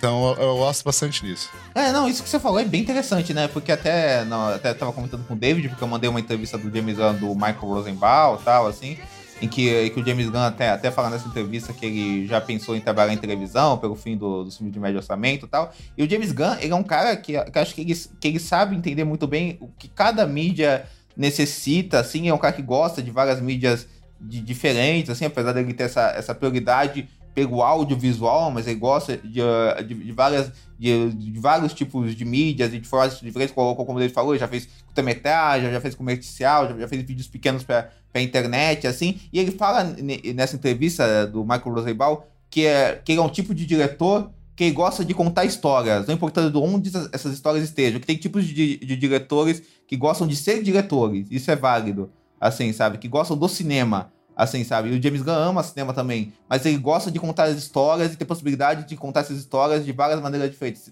sendo só roteirista às vezes, ou, ou, se, ou sendo só produtor outras vezes, sabe? Ele gosta disso. Eu acho que isso é, vai muito em conta do que você falou, Renato. No David, geral tá mesmo, acho que o Pacificador é um outro projeto muito conciso, assim, né, dessa leva. E talvez, né, a gente vai comentar isso, mas, tipo, o último projeto que seja consenso, assim, nessa mesa, né, que é muito bom e tal. É, eu gosto muito de como ele faz as cenas de ação, né? Tipo, ter esse contraste de como no Esquadrão Suicida as coisas eram, tipo, super exageradas e tal. E vai para essa coisa mais. E o Pacificador já vai para essa coisa mais de ação urbana, uhum. assim. Gosto muito do Vigilante, né? Que é o coadjuvante que ele traz, assim. Ótimo. Todas as cenas dele com o Pacificador são ótimas. E essa coisa do humor adolescente, né? Que acho que é a coisa que é a característica maior do James Gunn, que tem no Esquadrão Suicida, tem no Guardiões da Galáxia, né? E pode ser, tipo, uma chave aí para como ele vai desenvolver a comédia no futuro também. Não, com certeza. E acho que também consegue mesclar muito bem o que a gente falou aqui no, no Esquadrão Suicida, essa questão do humor adolescente com um estudo de personagem mesmo, do, de quem é o pacificador, de como ele se insere nos Estados Unidos, de como, de como ele se insere na, na, na própria história familiar dele com o pai, que é um cara supremacista branco, de extrema-direita, sabe, assim. E, e, o jeito, o jeito que, que ele consegue falar desses temas políticos, assim, é de uma forma bem fluida, também, né? E dentro do emocional dos personagens, como eles percebem aqueles personagens emocionalmente, né? Sendo pra tirar sarro deles, assim, ou pra ter uma, pra ver uma humanidade muito forte nele, que eu acho que também tem muito isso no, na carreira de James Gunn, né? Ele é um cineasta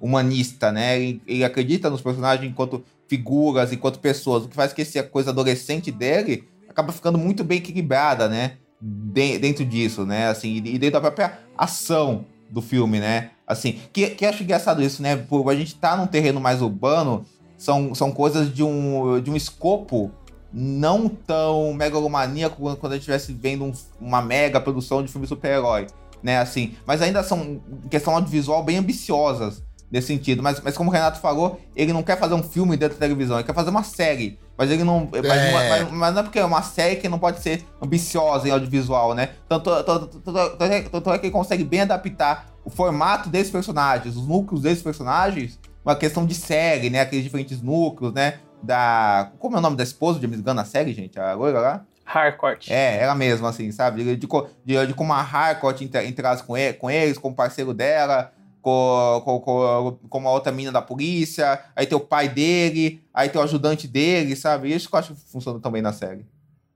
E, e, e só o último. Nossa, vai ficar se estendendo e vai virar o. Vai virar o, o apêndice do podcast James Gunn aqui, né? É. Mas é, eu queria fazer um comentário que a gente tem, né, uma certa tendência, tendência, não sei se existem mais do que três que fizeram isso, de ex-lutadores de WWE, né, que são dublês, que foram pro cinema e viraram figuras de sucesso. Uhum, O primeiro, o mais famoso deles, o The Rock. O Dave Bautista, que trabalhou com o James Gunn como Drax. E o John Cena, né, que é, que é o, o pacificador. É. E eu preciso comentar que me surpreende muito a capacidade de atuação dos dois que o James Gunn trabalhou. Sim, o John verdade. Cena e o Dave Bautista. Verdade. É, eles são realmente acima da média, assim. Tipo, a gente. Eu, eu fico às vezes meio, tipo, caraca, será que ele é bom mesmo? Aí depois você vê um projeto Dave Bautista, tipo, batem a porta, ou alguma outra coisa, e você vê o, o, o a, capacidade que esses caras têm, sabe? O John Cena, ele se provou para mim pacificador, sabe? Tipo, ele falou: eu tenho uma capacidade de, de atuação que, que vale a pena prestar atenção e para mim foi ali no pacificador que Porque ele, ele colocou a prova o lado isso. emocional do personagem, né? Esse lado emocional, né? Ele não é só uma figura engraçada, né? Ele consegue segurar não, esse, é. esse, estudo de personagem Exatamente. mesmo que rola no filme. Ele tem rola a fiscalidade, ele tem o timing cômico, ele tem a parte dramática. Tipo, pô, é. E eu não sei se você lembra, Renato, não sei se acompanhou também, mas ele quase foi o Shazam numa época, né? Tipo, nessa época que estavam, o filme estava em pré-produção, um dos nomes cotados para ser o Shazam, já que o, o The Rock escolheu o seu Adão Negro, né? Que é uma decisão aí que a gente vai comentar daqui a pouco. É, e, tipo, ele era um nome muito cotado, assim, pra ser o Shazam, né? Até por ser, tipo, um outro lutador da WWE, ele Sim. tem o um físico, né? Se eu não me engano, inclusive, ele fez campanha para ser o Shazam e acabou perdendo, né? O, que, de certo modo, é meio triste, né? Porque eu acho que ele faria um trabalho talvez melhor que o Zachary Levy. Ou não, porque ele ficou muito bem de pacificador, né?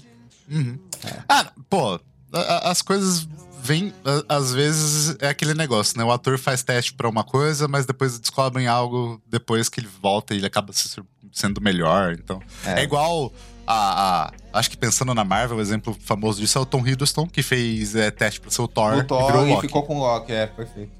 E já falando no homem, né? A gente teve. deixa eu pegar aqui. falando no homem. Falando no gigante. E, falando em carecas lutadores de WWE, né? Saindo do Dave Bautista, que virou um ícone aí do cinema independente, né? Ele se. Ele, apesar de fazer blockbuster, ele tá cada vez mais cimentado com uma carreira consistente aí de filmes bons, né? Ou filmes de de, é, de prestígio, né? De tipo, autores, por exemplo, né? a gente, eu, pelo menos eu e o Diego, né, somos muito fãs de Duna, Sim. mas é inegável, né, que ele tava em Duna. Não, ele que, tá tipo, bem é, no Duna, um blockbuster né? de prestígio, ele tá em Blade Runner 2049, e tá bem no Blade Runner agora. também. Pode crer, pode crer. Pode Bom, é, ele em Blade Runner 2049 tá foi a primeira vez que eu olhei pra é. ele e falei, cara, esse maluco E não é tem bom. nada, e, e, assim, ele fez dois, dois filmes do Villeneuve, né, assim, duas ficções científicas, uh -huh. né, e não tem nada a ver o, o, o, papel dele numa com a outra, né, ele tá bem amplo, uhum. assim. É um bom ator. Ah, ele fez o Knives Out agora, que ele também tá bem. tá ótimo. É ótimo ator mesmo, é verdade. É Sim. Mas saindo do careca talentoso para filmes independentes pro careca não tão talentoso que faz filme blockbuster, né? em 2022, né? É, para finalizar o ano, foi lançado Adão Negro em outubro. E ele trouxe uma série de mudanças, assim, né? O The Rock, ele passou muitos anos produzindo filme, né? Desde a época que, que, se falava do BVS, assim, ele já era cotado, né, para fazer o papel e ele pôde escolher aí entre seu Shazam e o Adão Negro. Ele escolheu propositalmente seu Adão Negro e produzir um filme solo do Adão Negro, né? E o The Rock, para quem não sabe, ele é uma figura imponente, assim, em Hollywood, né? Tipo, ele é o cara conhecido por alçar essas franquias e tal. Tipo, todo filme dele, ele é meio que um desses atores que atrai a bilheteria.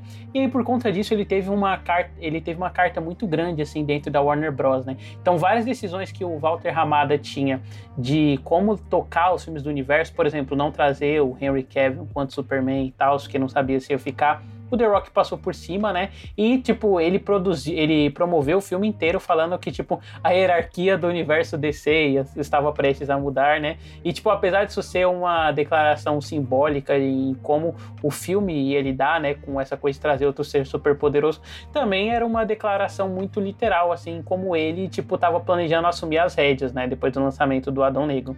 E aí um filme que claramente deveria ser um filme igual Shazam, Ave de Rapina, né, um filme com um orçamento de 80, 80, 90 milhões, acabou passando para ser um filme com orçamento de 200 milhões, né? E se a gente for parar para pegar os sucessos individuais do The Rock, né? Tipo aquele filme do Macaco Gigante, o Terremoto, Falha de Sanders e tal. São filmes que, tipo, beleza, o The Rock atrai bilheteria, mas são filmes que fazem 400 milhões, né? E aí ele tem inflado, assim, o orçamento do filme a esse ponto, é. acabou prejudicando, né? É, a, o processo de produção dele. E quando Adão Negro foi lançado, ele foi um filme flop, né? Tipo, ele flopou na bilheteria. Ele não fez tão pouco dinheiro assim, mas levando em conta que ele teve um orçamento inchadíssimo, né? Ele acabou fudendo, assim, a reputação do The Rock. E ele gerou uma série de ações curiosas, tipo The Rock dando entrevista falando que se você levar em conta a venda de camisetas, bonecos, desodorantes do filme Adão Negro, na verdade ele tinha sido sim um sucesso de bilheteria Patético, e tal. Cara. E depois isso foi desmentido, né? Porque a gente sabe que bilheteria seria uma coisa e ação de merchandising é outra, mas era tipo uma ação dele para não perder o personagem, né? Sim, e a relevância sim. que ele teve depois de passar por cima do, do Walter Ramada. E aí, tipo, o filme foi o que foi, né? O que, que vocês acham da Olha, eu vou começar aqui porque acho que eu sou o que mais odeia, acho esse filme horroroso, assim, pra mim, de todos que a gente vai falar, é o pior de todos, assim, numa boa. Caraca, assim, é, realmente. Eu acho horrível. E... Acha pior que. Peraí, peraí, peraí. Acha pior que Shazam 2? Acho, acho pior que Shazam 2. Shazam 2 eu até vejo boas ideias, mas mal executadas. Nesse filme eu acho tudo. Entendi, entendi. Acho tudo bacana, bacana. muito ruim.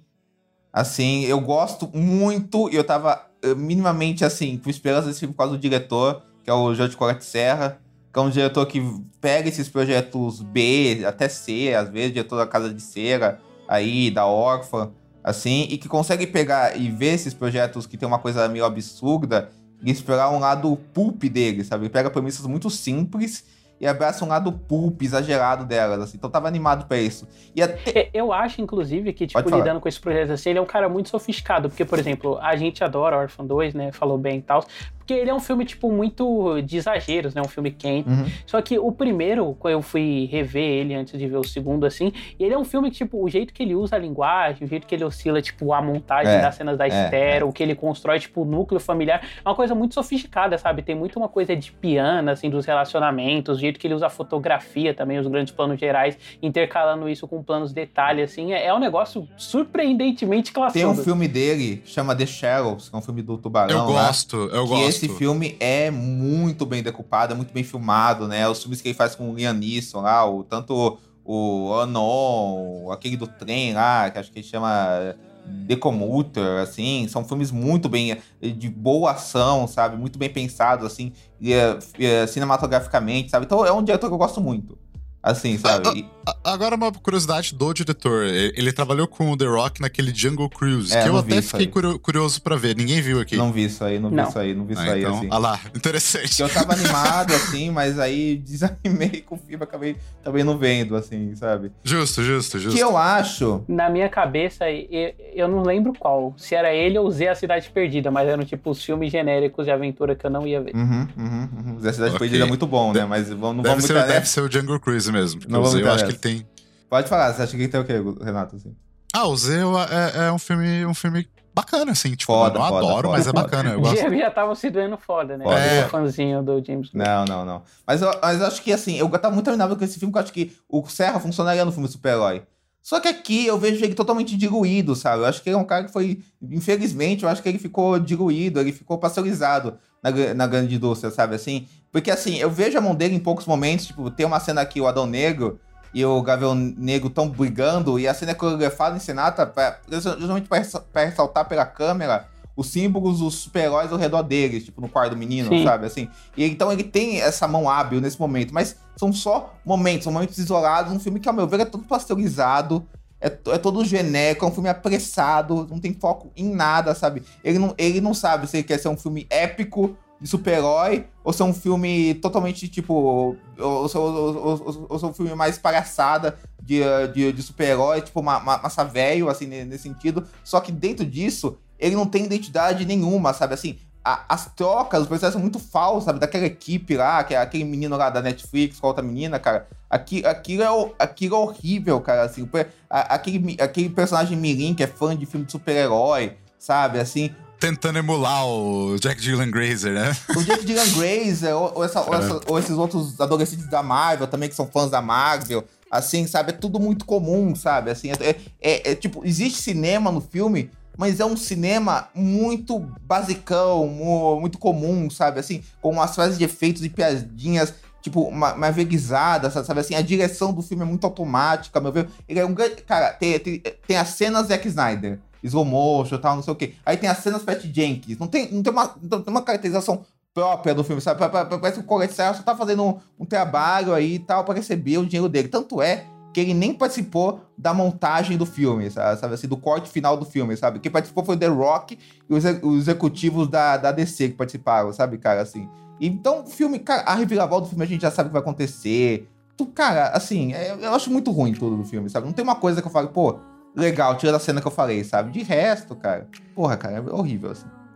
Eu acho curioso que, tipo, esse é um daqueles filmes de, de vilão.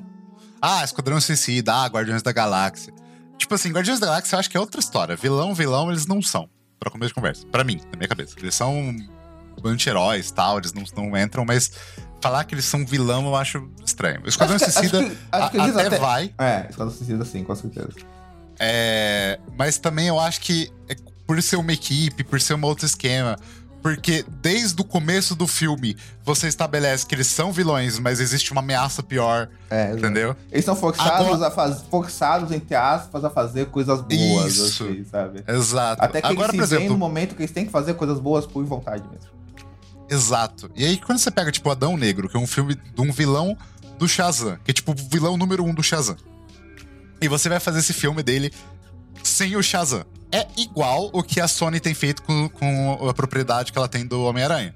Fazer o Venom sem Homem-Aranha, fazer Morbius sem Homem-Aranha, fazer Craven agora vai sair sem Homem-Aranha. E aí é você tentar pegar um personagem, que é um vilão, que normalmente, por ser um vilão, o arco dele tá relacionado ao herói. Por exemplo, o Venom, todo o rolê do Venom tá relacionado com a rivalidade dele com Homem-Aranha.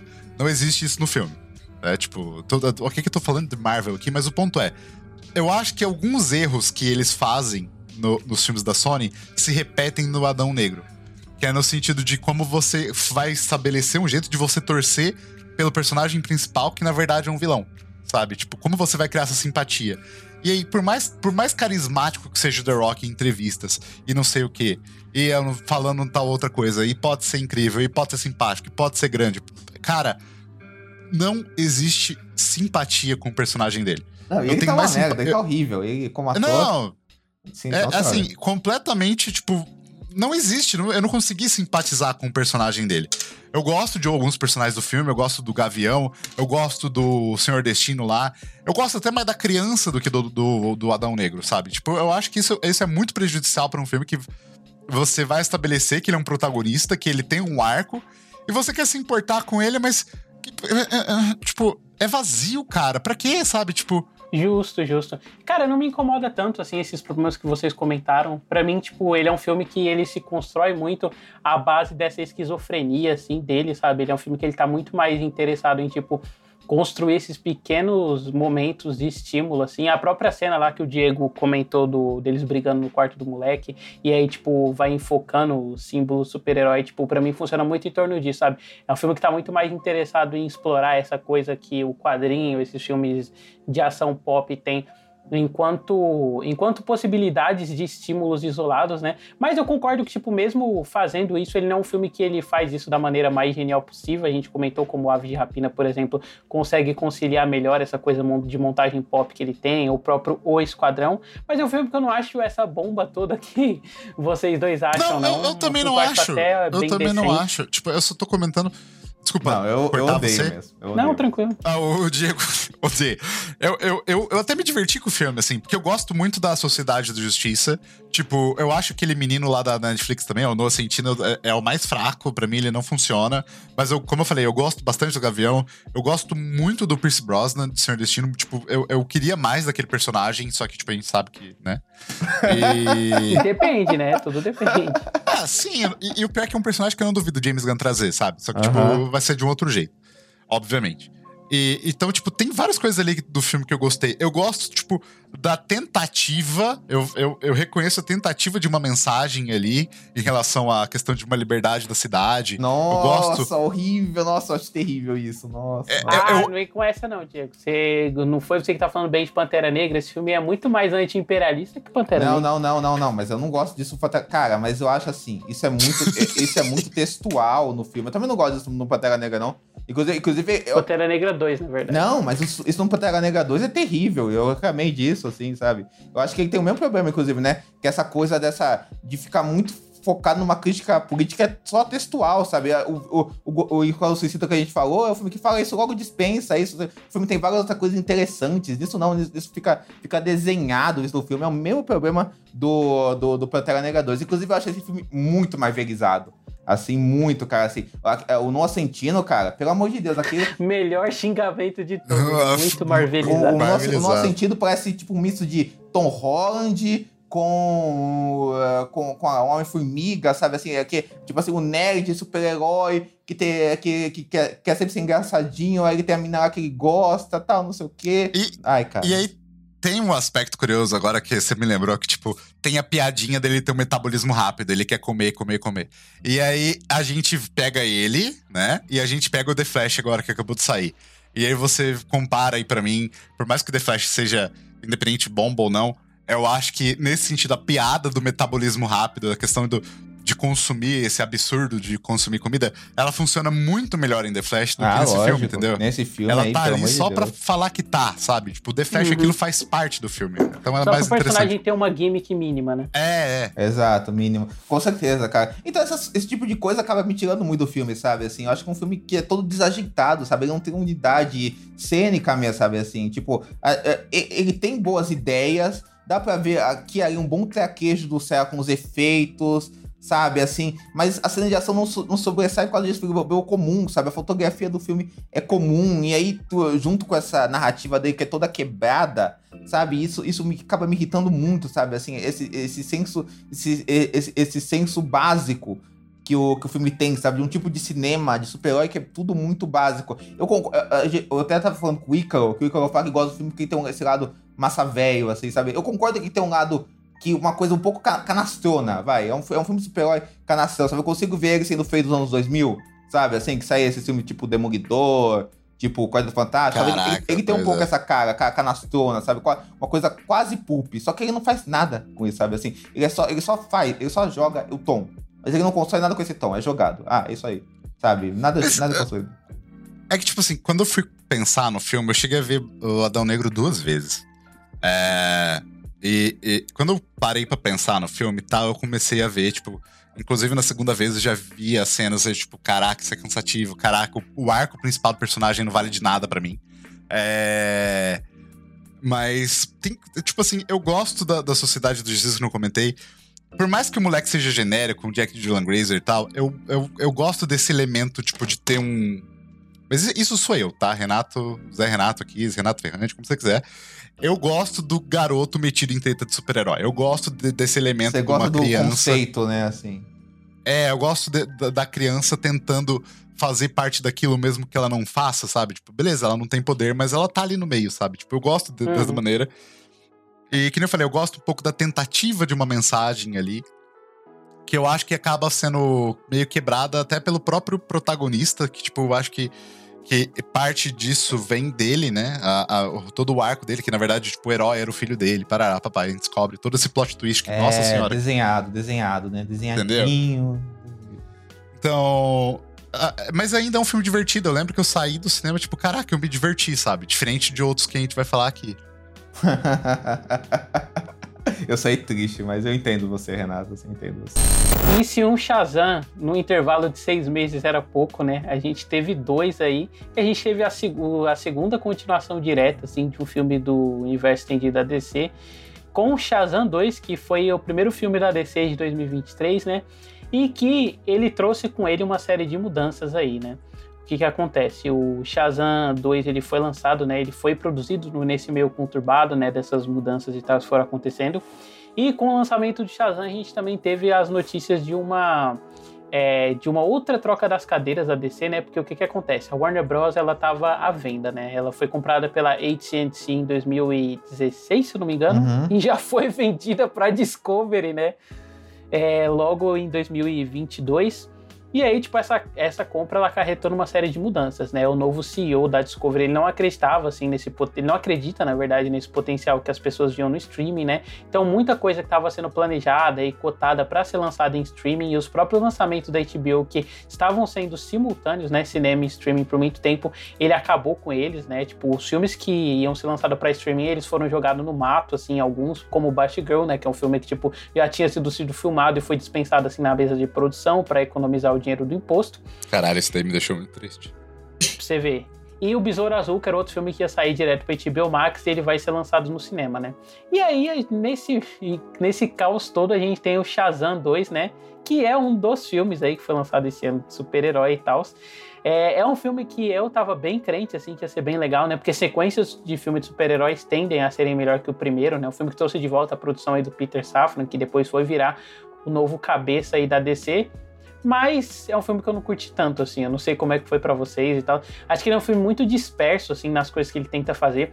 Eu acho que toda essa coisa de humor, de interação de personagens que ele fazia bem no primeiro, aqui volta, só que muito mais num piloto automático, sabe? Eu acho que o próprio tratamento que o David F. Sandberg ele quer dar para os personagens, ele não se conversa assim com as conclusões que ele chega no final, sabe? Ele tem, acho que o pior pior disparado, assim, de todos os filmes que a gente vai comentar, o uso de estar tá no universo compartilhado, assim, ah, que ele usa um personagem nossa. alheio como Deus Ex Machina, numa das cenas mais cínicas aí que filme de super-herói já produziu. É horrível mesmo. Mas é isso aí, vocês, o que, que, vocês ah, acham? Cara, eu não gosto não, eu vi hoje esse filme, eu não tinha visto até, até agora, eu vi pra gravar o podcast, vi hoje de manhã. Achei bem desinteressante o filme como um todo. Uh, pra mim, é, assim, ele ele pega aquele espírito do primeiro filme, essa coisa que a gente falou, de sessão, da tarde e tal, o, o, filme juvenil. Só que, ao meu ver, ele pasteuriza completamente isso, sabe? Se o outro filme a gente tava falando de Big, esse filme me lembrou um filme do Sean Levi, sabe? Tipo, esses Free Guy da vida, essas coisas aí, sabe? Assim. Só que talvez até, não sei se piorado, mas tipo, o pior filme do Sean Levi, sabe? Assim, que é um diretor que eu desprezo, né?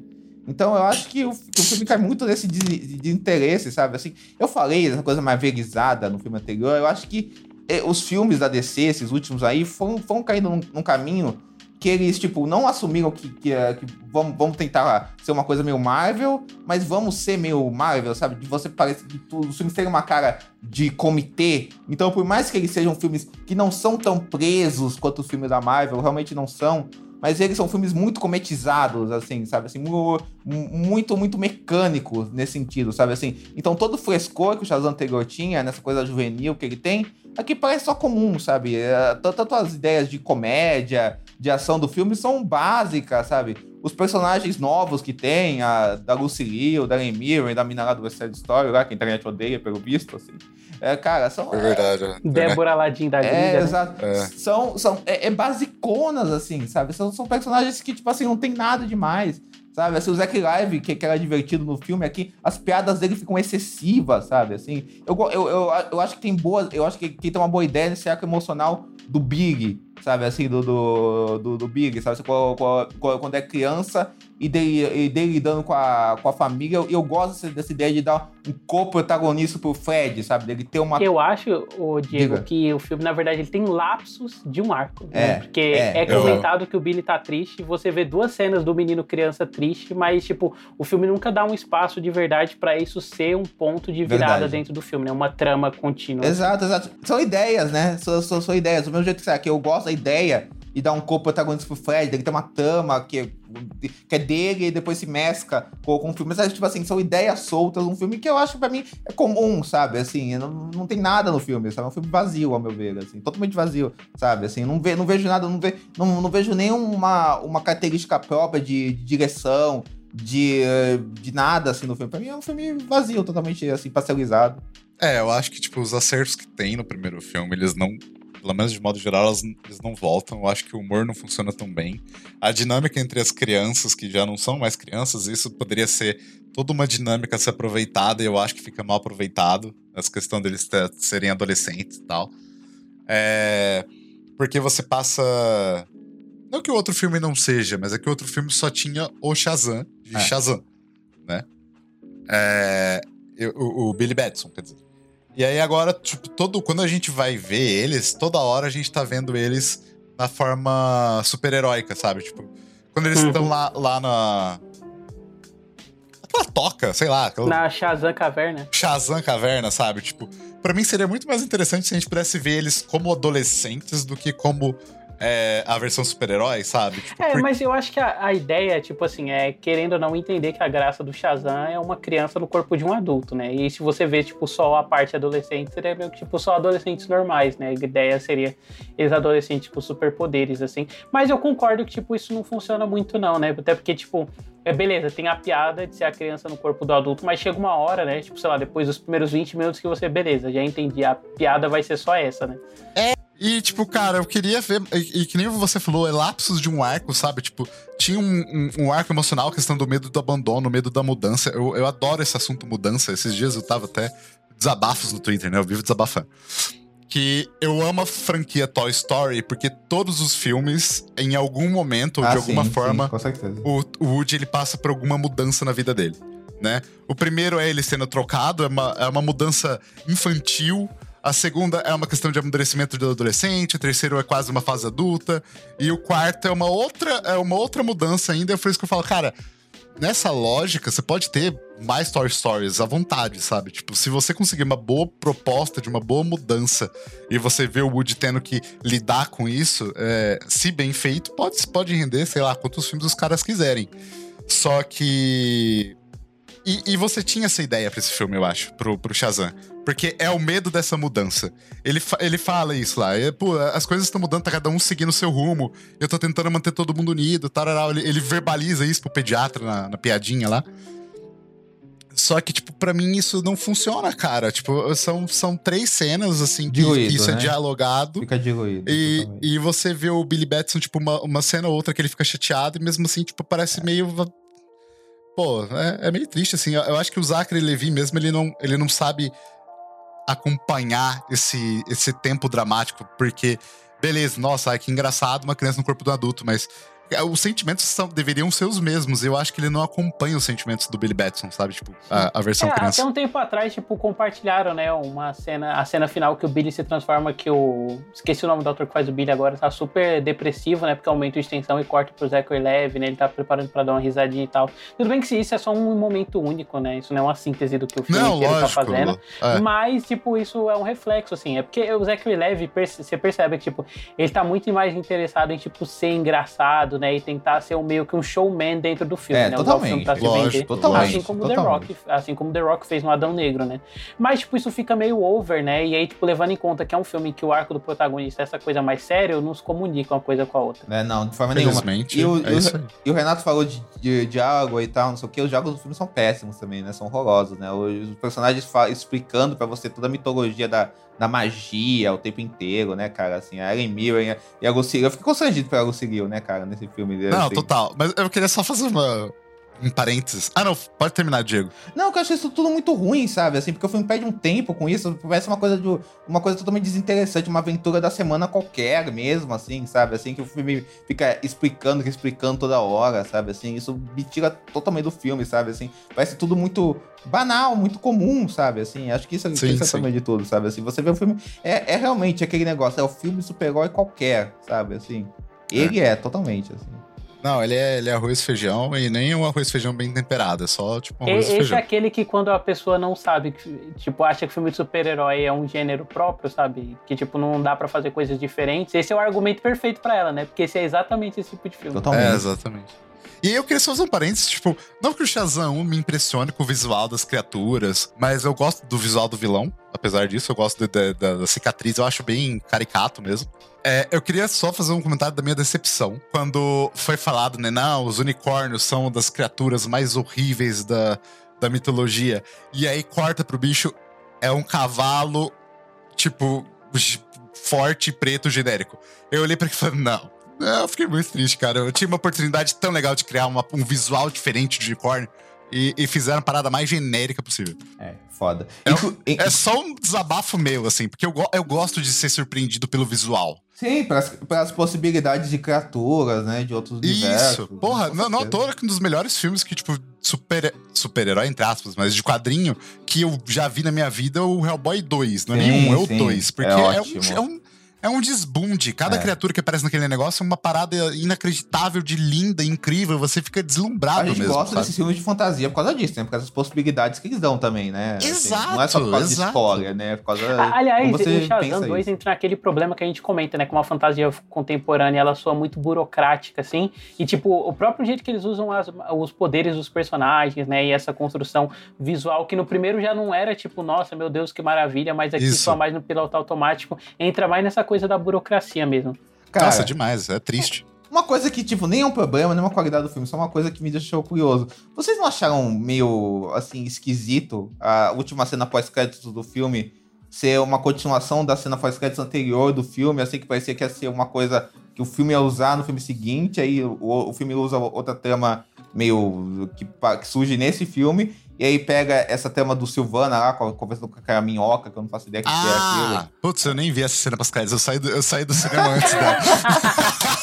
é que eu vi agora na, HBO Max, né, tal, e tem essa cena, eu fiquei, caraca, bizarro, eu tinha esquecido disso, aí tem de novo isso, parece que... Não, o próprio filme esqueceu O próprio filme esqueceu né? disso. Tanto que a, a, piada dessa cena pós-créditos é essa, não, mas faz tanto tempo que você falou comigo, aí você voltou pra falar a mesma coisa, ele é porque eu sou uma lagarta, ele demora. É, é, é, é, na verdade, é, é só uma, é quase uma... Um, uma requentação da cena pós-créditos passada, sabe? Eu achei bizarríssimo isso. Sabe, assim, tipo uma prolongação da prolongação. É, é porque é uma dificuldade. A gente viu que, tipo, querendo ou não, com essa mudança de gestões, o filme não sabia para onde ele ia, né? Tanto que, detalhe aí, a segunda cena pós-créditos, Renato, ela é o Shazam sendo recrutado, né, pra Sociedade da Justiça e tal. Não, não. Só então, que... é, essa é a primeira. A segunda é do ah, Silvana. É verdade, né? É é. Prime... Essa é a primeira. A do e primeiro aí, eu vi. tipo, teve todo um negócio, assim, do... Porque eles queriam usar a equipe do Sociedade da Justiça que aparece no Adão Negro, mas o The Rock tava, né, comunado aí com o estúdio impediu isso de acontecer. Esse é um filme que os bastidores dele são mais legais que o filme em si. É, tem que fazer um documentário um dia sobre isso. Assim.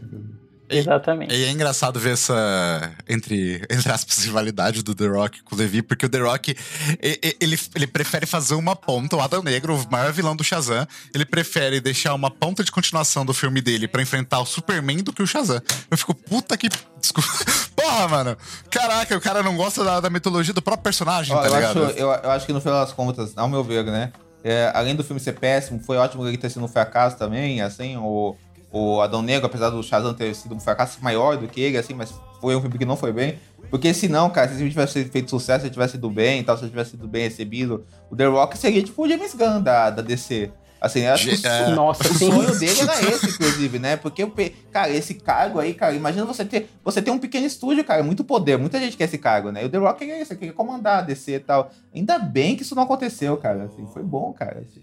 Foi bom ter feito, ter feito esse filme. Assim, Mas, para finalizar, né, e falar do penúltimo filme do universo expandido, expandido da DC, né?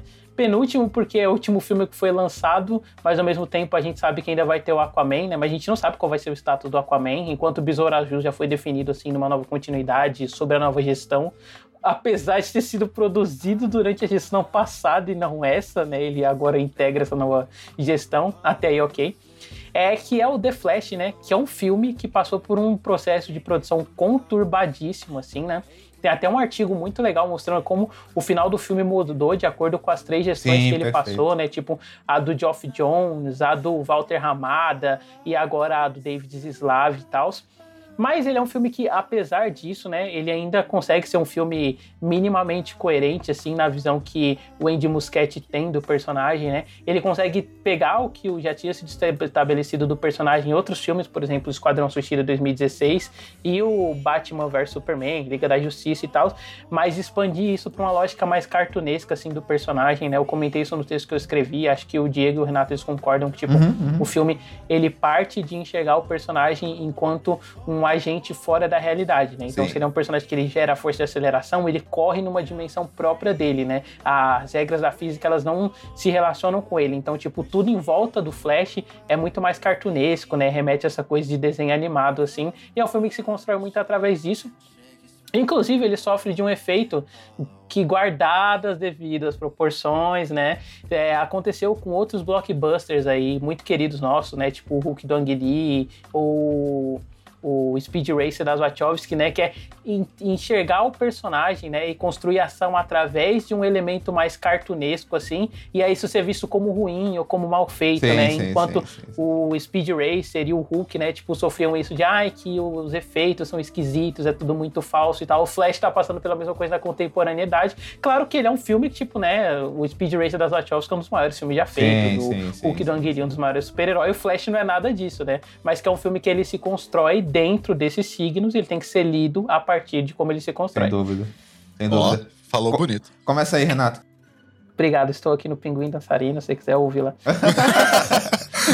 É, é. É, Pô, assim, é, eu, a gente, eu, putz, eu já, já comentei esse vídeo no, no canal do Diego, inclusive. Sim. Já comentei esse vídeo, não, canal, comentei esse filme.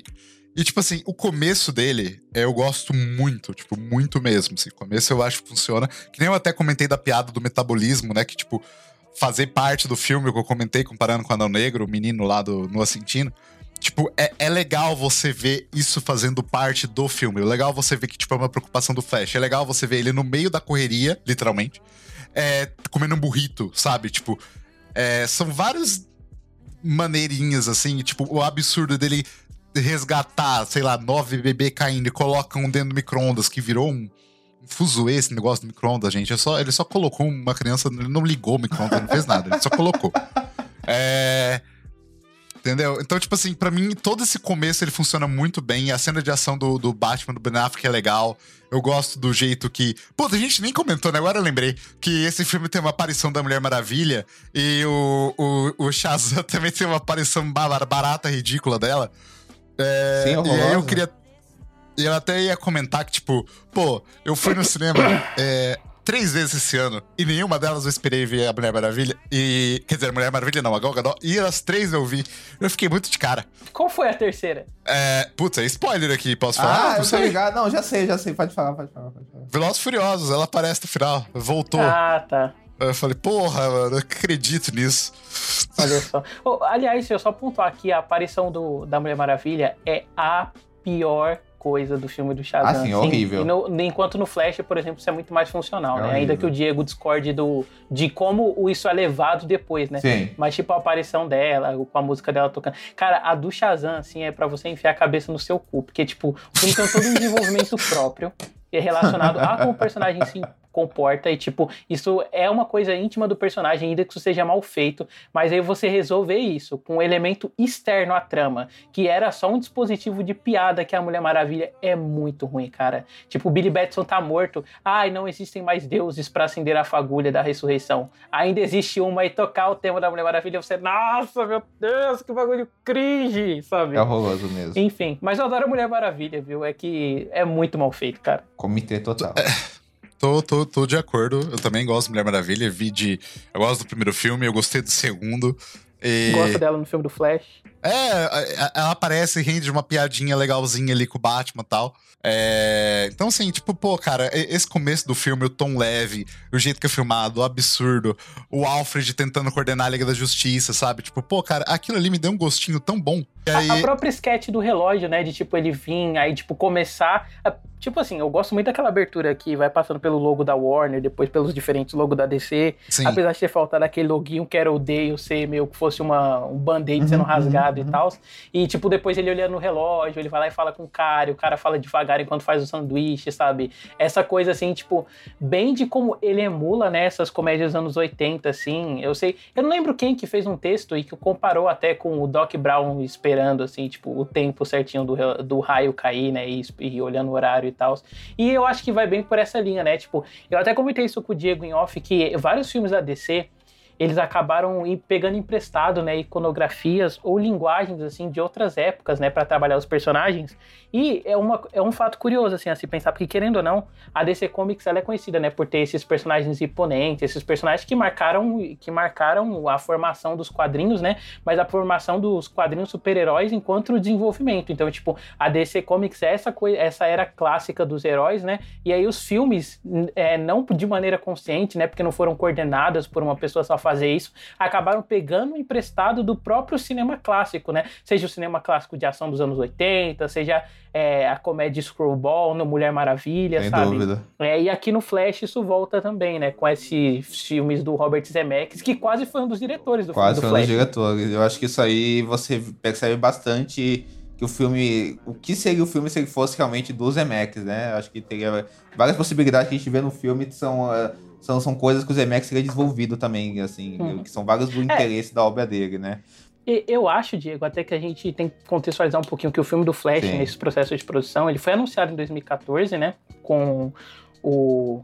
É, foi em 2014? Foi em 2014, foi, na época foi, da filmagem foi, do BVS e tal.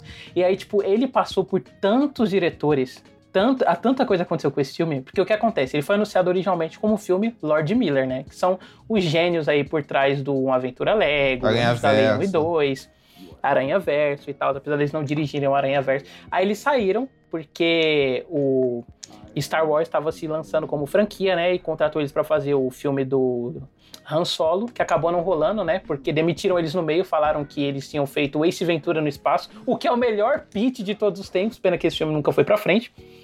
E aí, por conta disso, eles acabaram saindo da DC. E aí, tipo, depois ele, eles foram fazer os projetos e tal, o que acabou ele levando eles a produzir, escrever o Aranha Verso e tal. É, e depois disso, o Flash quase foi dirigido pelo Rick Famuyiwa, que é o diretor do filme Dope, né? Que é um filme adolescente independente e tal, mas que bom. caiu por terra também, né? Tem até as fotos da Comic Con de 2017 que tá ele, o James Wan, a Perry Jenkins, todo mundo juntinho, assim, que né? esse mundo, né? Você vê como as coisas mudam rápido, né, cara? É assim, muito doido. Sim. Até chegar no Andy Muschietti, né, que já tinha feito It e tal, e que muitas coisas que ele faz no It, por exemplo, encarar o Pennywise, assim, enquanto esse agente que distorce a realidade, só que no caso do It, para encarnar os medos das pessoas e tal, ele faz isso com Flash, né, mas enquanto, tipo, essa coisa da fantasia, né, do super-herói que quebra as regras da física. É, é, pode falar, a meu, Renato, desculpa. A meu ver, tem uma coisa... Ah, Renato, você quer falar? Pode falar, Renato. Não, não, pode falar, pode falar. Não, eu ia falar que tem uma coisa que eu vejo do Muschietti no filme também, que no It 2, eu acho bastante o 2, né? No primeiro já tem um certo humor, um, um, deboche muito grande na forma do humor, como o passado. Mas no It 2, o It Muschietti vai falar do bem num humor absurdo, sabe? Tipo, do nada, você tá vendo o filme, aparece o, uma cena engraçada com o Peter Bogdanovich num set de filmagem, sabe? Assim, sabe? Uhum. Tem, tem um tom bem absurdo o 2, sabe? Assim, elevado, excessivo. Eu, eu gosto, eu, eu concordo com o Renato. É, inclusive, acho que a gente tem uma opinião bem parecida sobre o filme. A gente se sentiu quase a mesma coisa sobre o filme, sabe? Que, que eu gosto desse lado, de, que é muito evidente no começo, um lado meio de paródia de filme de super-herói, sabe? Tipo, super-herói o filme se ele tivesse orçamento, sabe? Assim, fosse um filme de grande, de estúdio sabe? Assim, eu, eu, eu, a, eu cena que a menina joga a barra de chocolate pro Flash literalmente seria uma cena de super-herói Exato, filme, assim. exato. Tipo, o jeito que ela é filmada, porque é tudo em câmera média, plano médio, plano médio. aí volta, corta, câmera corta pra menina, aí volta pra ele, aí, tipo, é, é uma construção pra, tipo, nossa, é a cena de ação do Kick, vai a cena que vai dar o salto pra cena é. de ação, só que aí não dá, tem alguém que interrompe isso. Eu gosto muito desse senso de absurdo no filme. E aí gosto como ele usa o CGI nessas partes como um absurdo, sabe? Assim, a cena dos bebês, todo mundo tá falando aí, eu gosto muito dessa cena. Assim, Porra, ela é irada. Ezra Miller puts a baby na Mark Ray. É. Nossa, isso virou um rolê, cara. É, cara. Go- eh, gosto muito dessa cena. Só que meu problema com o filme é que tem esse filme e tem outro filme dentro disso, assim, sabe? O- E esse outro filme é o filme de super-herói mais apático e genérico, sabe? Que possível, sabe? Assim, eu acho, eu acho. E e esse outro filme, o que, o que o outro filme tem de frescor, esse outro filme tem, tem, tem uma coisa muito marcada, sabe? Tudo, tudo, tudo é muito marcado, tudo é muito calculado, tudo, tudo é muito genérico mesmo, assim, sabe? Mecânico, automático. E aí, e aí, pra cada coisa boa que o filme tem, vem uma coisa ruim. E ficou nessa montanha russa minha sessão, sabe? Assim, de coisas boas e coisas ruins, coisas boas e coisas ruins. E aí, cara, de- a- até um certo tempo do filme, ele foi numa gadeira abaixo, sabe assim? E aí acaba bem, com uma cena que eu gosto, que é a cena do Batman, acho que eu já posso falar, do George Clooney, né? Que eu gosto dessa cena, porque eu acho que mete muito essa coisa paródica que o, que o filme tem, sabe? Assim. E aí, cara, assim, acho que ele tem momentos ótimos, tipo a cena do pessoal discutindo de volta pro futuro, sabe? É muito boa, sabe? Acho que lembra community, sabe? Assim, de você, de você inserir um negócio pop do mundo externo dentro da dramaturgia da coisa pra fazer, pra fazer um momento de humor, sabe? Assim, eu, eu me lembro muito, sabe? Esse senso do absurdo que community, que community tinha, assim, me lembrou muito Uhum. disso. Eu, eu É. gostei disso, assim, sabe? Só que isso tá E até, diluído. tipo, o comportamento dos adolescentes, É. assim, tipo, eles são bem adolescentes, apesar de aparecerem pouco, né? Tipo, aquela piada, inclusive, da menina falar, ah, eu sou Batman, e depois ele, o quê? E aí, tipo, tem toda aquela quebra com. Tem um efeito sonoro de quebra, assim, de Exato. tensão e tal. Aí ela responde arrotando, é tipo o típico humor adolescente, assim, que, esse, que às vezes falta nesse filme. Com certeza, cara. E aí, cara, eu vejo. Quando o filme quer ser dramático ou quer ser épico, pra mim é uma negação total, assim, pra mim. assim. Ai, cara, tipo, a- a- nossas opiniões batem bastante. Tipo, eu gosto do Barry. Eu acho que uma, uma coisa que eu acho que eu até gosto de- um pouco mais que o Diego nesse sentido no filme é que eu gosto do Barry. Eu gosto, apesar de que algumas coisas elas são meio vazias, eu gosto que, tipo, ele tem um arco, tipo, um começo, meio um fim. Apesar de que eu acho que ele não aprendeu direito a lição dele. Mas, é comparando com outros filmes que a gente tava comentando aqui, próprio Shazam, Adão Negro, e até se você quiser colocar é, Homem-Formiga nessa, nessa roda aí de filme de super-herói genérico que saiu e tão flopando e todo mundo falando: caraca, Isso. saturou o gênero de super-herói. Homem-Formiga tá dentro disso demais, assim. É totalmente isso, Homem-Formiga, assim. É, e aí, querendo. Flash é a- ainda é melhor que esses filmes. Ah, sim, entendeu? é o Tipo, melhor por- dele, sem dúvida nenhuma. Isso aí. é Porque impressionante. eu acho que, além dele ter um arco, ele tem uma proposta. Ok, que essa proposta ela vai se perdendo. Mas eu acho que o Barry ele tem um arco ali que, que tem um- uma carga dramática que funciona um pouco, não funciona muito, mas funcionou um pouco pra mim. É, o que me incomoda mesmo, eu, eu já comentei isso até com amigos no vídeo do Diego. Quando eles vão na casa do. Na casa, na mansão Wayne, ali o filme começa a desandar. É até legal aquele primeiro encontro com o Bruce Wayne, tipo, Ele imita, cabeludo, né? Cabeludo. é, eremita e dá, e dá e tenta e, de, e desce a porrada nos flash lá e tal. E, então, tipo assim, esse primeiro encontro é legal, mas aí depois. Primeiro diálogo que o, o Michael Keaton tem é uma exposição pra explicar como funciona o multiverso, usando espaguete, entendeu? E, e- e, tipo, o- é um personagem, ele é completamente, tipo, beleza, ele tem o carisma, ele tem o charme que o Michael Keaton tem, é ótimo, maravilhoso ver tudo isso. Ver o Michael Keaton no uniforme, ver o Michael Keaton em ação.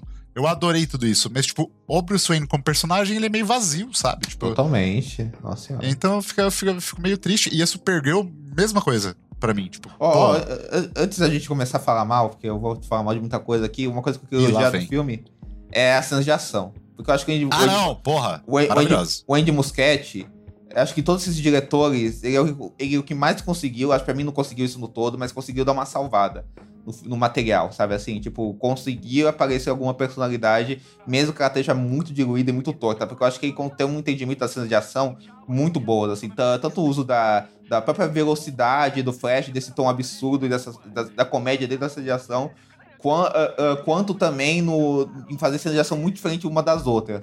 Assim, sabe? É, eu acho Tipo que a cena da tipo, por Supergirl. exemplo, o uso de coisas são muito básicas, por exemplo, os créditos finais, ele fazer, ser a sequência do Flash salvando os bebês e tal. É. Tipo de coisa que a gente valoriza muito, né? Porque é a pessoa pegar uma coisa que é só pra ser o genérico do genérico e tentar fazer uma É. coisa minimamente diferente. Gosto muito da primeira cena de ação da Supergirl, por exemplo, que aí é, é, é filmada de uma forma totalmente diferente das cenas de ação. Sabe? Gosto muito disso, assim. Só que aí de. de... É ele emulando, né? O que o. O Zack Snyder Esqueci fez. o nome do diretor de fotografia do Homem de Aço, Ah, mas sim, é o o cara de diretor lá. Transformers e tal. Ele usando um chicote, essa coisa meio documental, que a gente comentou muito no primeiro programa, né? Que era o, o cosplay de filme do Terrence Malick dentro do filme do Zack Snyder. portátil, né? Câmera na mão, né? Muito disso, assim, né? Ele- tem muito disso, tem muito disso mesmo, assim, né? E eu, eu, eu, eu gosto de tudo isso, sabe? Eu, eu gosto disso no filme, sabe? Só que é isso, sabe? Aí depois você vai na última cena lá, que é a grande cena de batalha com o Zod, pô, aquilo é uma merda, sabe, cara? Assim, sabe? Aquele, aquele uso de música pop é uma música pop quando aparece também, assim, sabe? E eu gosto bastante do filme. Bastante não, mas eu gosto do filme, só que isso é uma coisa que me incomoda muito, assim. Eu acho que, por conta, né, de como o, o filme de super-heróis se estabeleceu recentemente e pelo sucesso que o James Gunn conseguiu com o Guardiões da Galáxia, é, e vários outros fatores, né? A gente tá nesse contexto social em que existe TikTok e tal, né? Esse tipo de coisa influencia. Os filmes, às vezes, eles tentam é, criar uma dinâmica em que a cena de ação ela pode ser vista de maneira única, né? E aí o- a música pop ela serve muito em prol disso. Você faz a montagem levando a música pop e aí você tem um clipezinho próprio dentro do filme, né? Você lança no YouTube, atrai as pessoas, TikTok e outras plataformas e tal. E nesse eu acho muito horrível, Atalho. apesar de concordar que são boas as cenas de ação, porque é muito avulso assim o uso da música pop. Ela simplesmente sobe do nada uma música que não necessariamente tem a ver com o contexto pra tentar tipo arranjar uma fluidez maior pra como essa ação tá sendo feita, né? E é uma coisa que tipo o próprio filme resolve bem, assim, com a montagem, a fotografia, né? Ou indo pra esse lado cartunesco, como a gente comentou.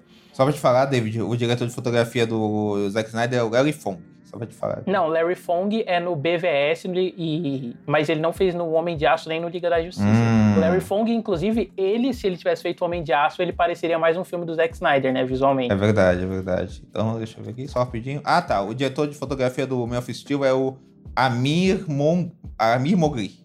O Larry Fong, inclusive, ele tem fotografias muito bonitas fora dos filmes do Zack Snyder. Sim, Ele adora a sim. fotografia do Kong, a Ilha da Caveira. É excelente, é muito bonito. Pô, eu mesmo. adoro esse filme. É muito bonito mesmo, é muito bonito mesmo. Eu acho que uma coisa que eu acho que a maior discordância que a gente tem sobre o Flash, né, que a parte dramática funcionou com você, né, David? Pra mim funcionou zero, assim, né, cara? Tipo assim, eu, não. O Diego sabe, né? Que eu não choro vendo filme nem nada do tipo e tal. Mas achei bonitinho, assim, o contexto dele com a mãe. E eu acho que o jeito que ele constrói é todo o arco do Barry, né? Pra, tipo, ser. é, ele passar pelo esse processo de mudança e aceitar a morte da mãe. Pra culminar, né, na piada final do George Clooney e tal, eu acho que tá tudo muito bem amarradinho, sabe? Eu acho que, tipo, ele pega essa coisa dos anos 80 que é, do humor mais cartunesco e tal, que a gente comentou, né, esses paralelos para De Volta pro Futuro, e ele consegue amarrar isso dentro de uma resposta que é meio simples, né? Eu acho que, por exemplo, o próprio uso da viagem no tempo, a ela ser causada e toda a bagunça por causa de uma lata de tomate, ela ser resolvida do mesmo jeito. Assim como, por exemplo, o final poderia ir para essa coisa mais espalhafatosa dele falando com a mãe, e aí, tipo, ele chorar muito, mas, tipo, eles ter só que repousar um pouquinho a mão na cabeça dela, sem que ela. Na, a cabeça na mão dela, sem que ela perceba, sabe? Acho que é um uso micro que me agrada muito, assim, como ele conclui as relações. Apesar de não achar, tipo, um ótimo filme, nem nada do tipo, né? Eu acho que a diferença, né? O Diego falou que a gente tem opiniões um pouco divergentes, mas é mais enquanto algo, é enquanto, sei lá, eu gostei de determinadas coisas e vocês não, né? Sim, sim, Não, sim. mas eu, eu acho que essa questão do lado dramático, talvez eu não ache tão amarradinho quanto você achou, mas eu também.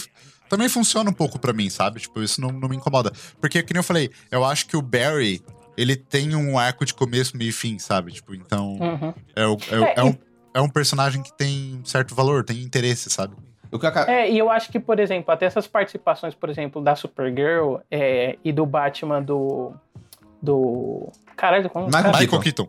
Isso. E do Batman do Michael Keaton, por exemplo, por mais que tipo eles estejam esse fator de ah, é uma participação especial, eu acho que tem um cuidado próprio assim para sequências, não só de quando eles aparecem, né, mas para entender que os personagens eles são mais dispositivos para o personagem chegar onde é, para o protagonista chegar onde ele precisa chegar, sabe? Então, por exemplo, a gente fica vendo o Batman morrer em loop, a Superman também, porque tipo, o personagem precisa lidar com essas constantes mortes à volta dele para poder decidir, tipo, é, algumas coisas precisam morrer, sabe? Nem tudo pode ser como a gente quer que seja. É, eu acho, David, que o que, acaba, o que acaba me cansando em tudo isso, e o que acaba me tirando do filme é que eu vejo que essas, essas batidas, tanto emocionais, quanto de uso de personagens que, que ele tem, ou elas são muito fruto de um manual, sabe? Eu vejo muito, tipo assim, toda a cena ali que o Barry tá com a mãe, aquilo acaba me, me soando meio falso, porque eu vejo que é muito uma coisa, tipo assim, ah, esse personagem central precisa ter o arco emocional de uma perda e tal, e, e, e como essa perda uh, desenvolve o filme em prol dele, aquilo se fecha de, do jeito determinado que o filme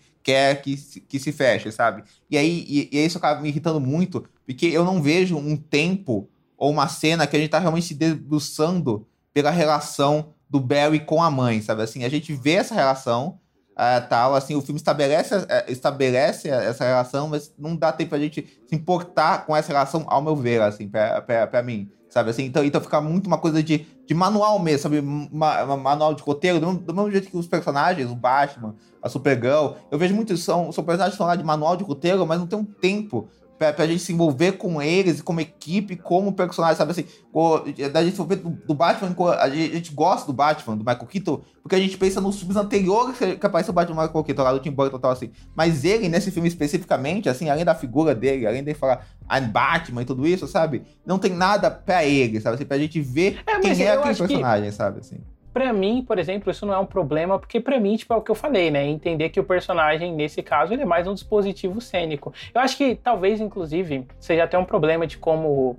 Ah, você não, Diego, porque eu acho que você é uma pessoa que, pelo menos, é bem concisa em como você. nos problemas em como a coisa te incomodam e tal. Mas eu vejo que esse filme ele também sofreu um pouquinho de, tipo, ele ser vendido como essa coisa épica, ah, sim, né? Esse certeza. grande encontro, assim, dos mundos e tal. Mas, tipo, ele é muito mais uma comédia que usa, né, essa convenção é. que o cinema de super-herói herói adotou nos últimos anos, né? De ter participações especiais e tal, tipo, pra desenvolver o Barry e tal.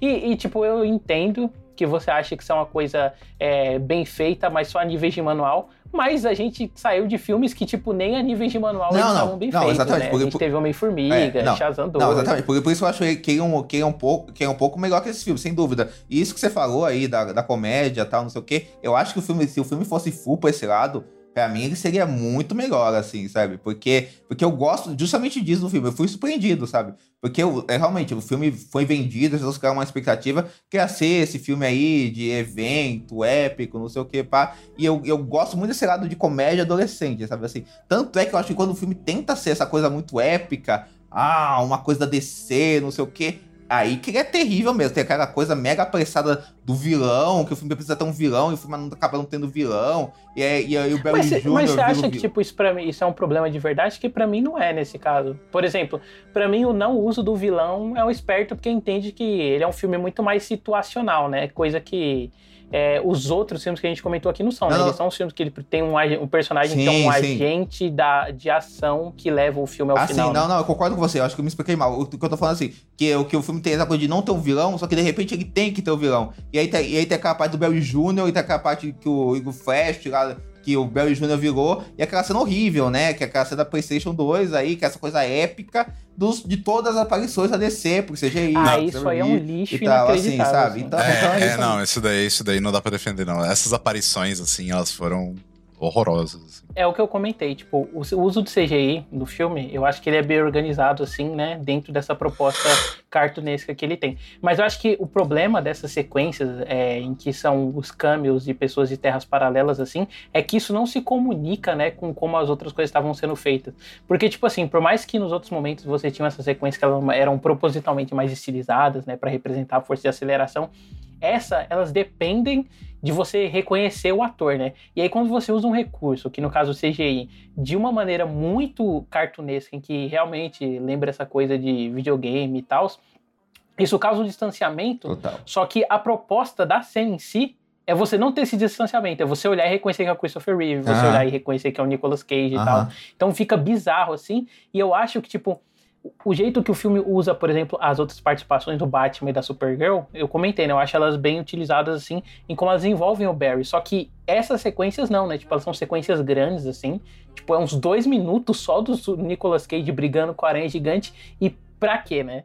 Tipo, é, ah, beleza, ele precisa ver que os mundos estão colidindo. Mas, tipo, essa é a melhor maneira de representar isso que o filme tinha? Eu acho que não, entendeu? É, muito não, ruim, eu, eu, também discordo. Tipo, eh, tem, meu, tem um elogio meu no sentido de que a design de criação de quando.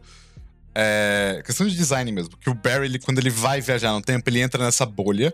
Que ele vê as coisas assim de maneira circular. E aí você vê, quando você vê que a parada tá se desfazendo, você vê que são vários mundos.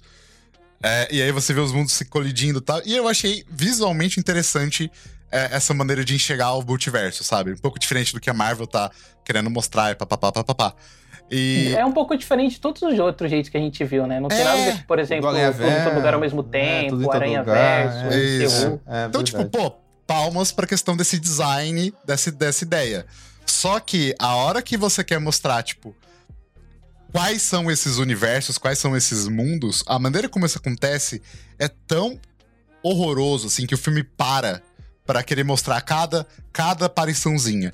Pô, cara, eu- que nem você falou, dois minutos pra ver uma cena de ação do, do Nicolas Cage, cara, com uma aranha. Eu fiquei tipo, mano, o que, que eu tô vendo, Ah, sabe? E isso, inclusive, é um problema que eu tenho, assim, com esses filmes de super-heróis, cara, é, recentes. Mas é que, tipo assim, parece que tá numa crise tão forte que eles estão revirando o lixo de coisas que não foram, né? Lembra É, quando foi sair o é Doutor total. Estranho? Teve todo aquele negócio, ah, e talvez o Tom Cruise apareça como Homem de Ferro Superior e vai ser uma piada baseada num filme dele que não aconteceu É nos a, anos é- 90. é a sabe? deturpação do pós-modernismo, né? A pessoa já tá vendo a lata do lixo, da É. lata do lixo, da É, lata do lixo. autofagia, É, né, cara? Já tá autofagia. se autodevorando, assim. tipo, Autodevorando. antes o cinema de super-herói É. olhava pra outros lugares pra buscar referência, agora tá referenciando a si mesmo. Assim É, mesmo, daqui a exato. pouco vão, vão tentar convencer o DiCaprio pra aparecer de Homem-Aranha.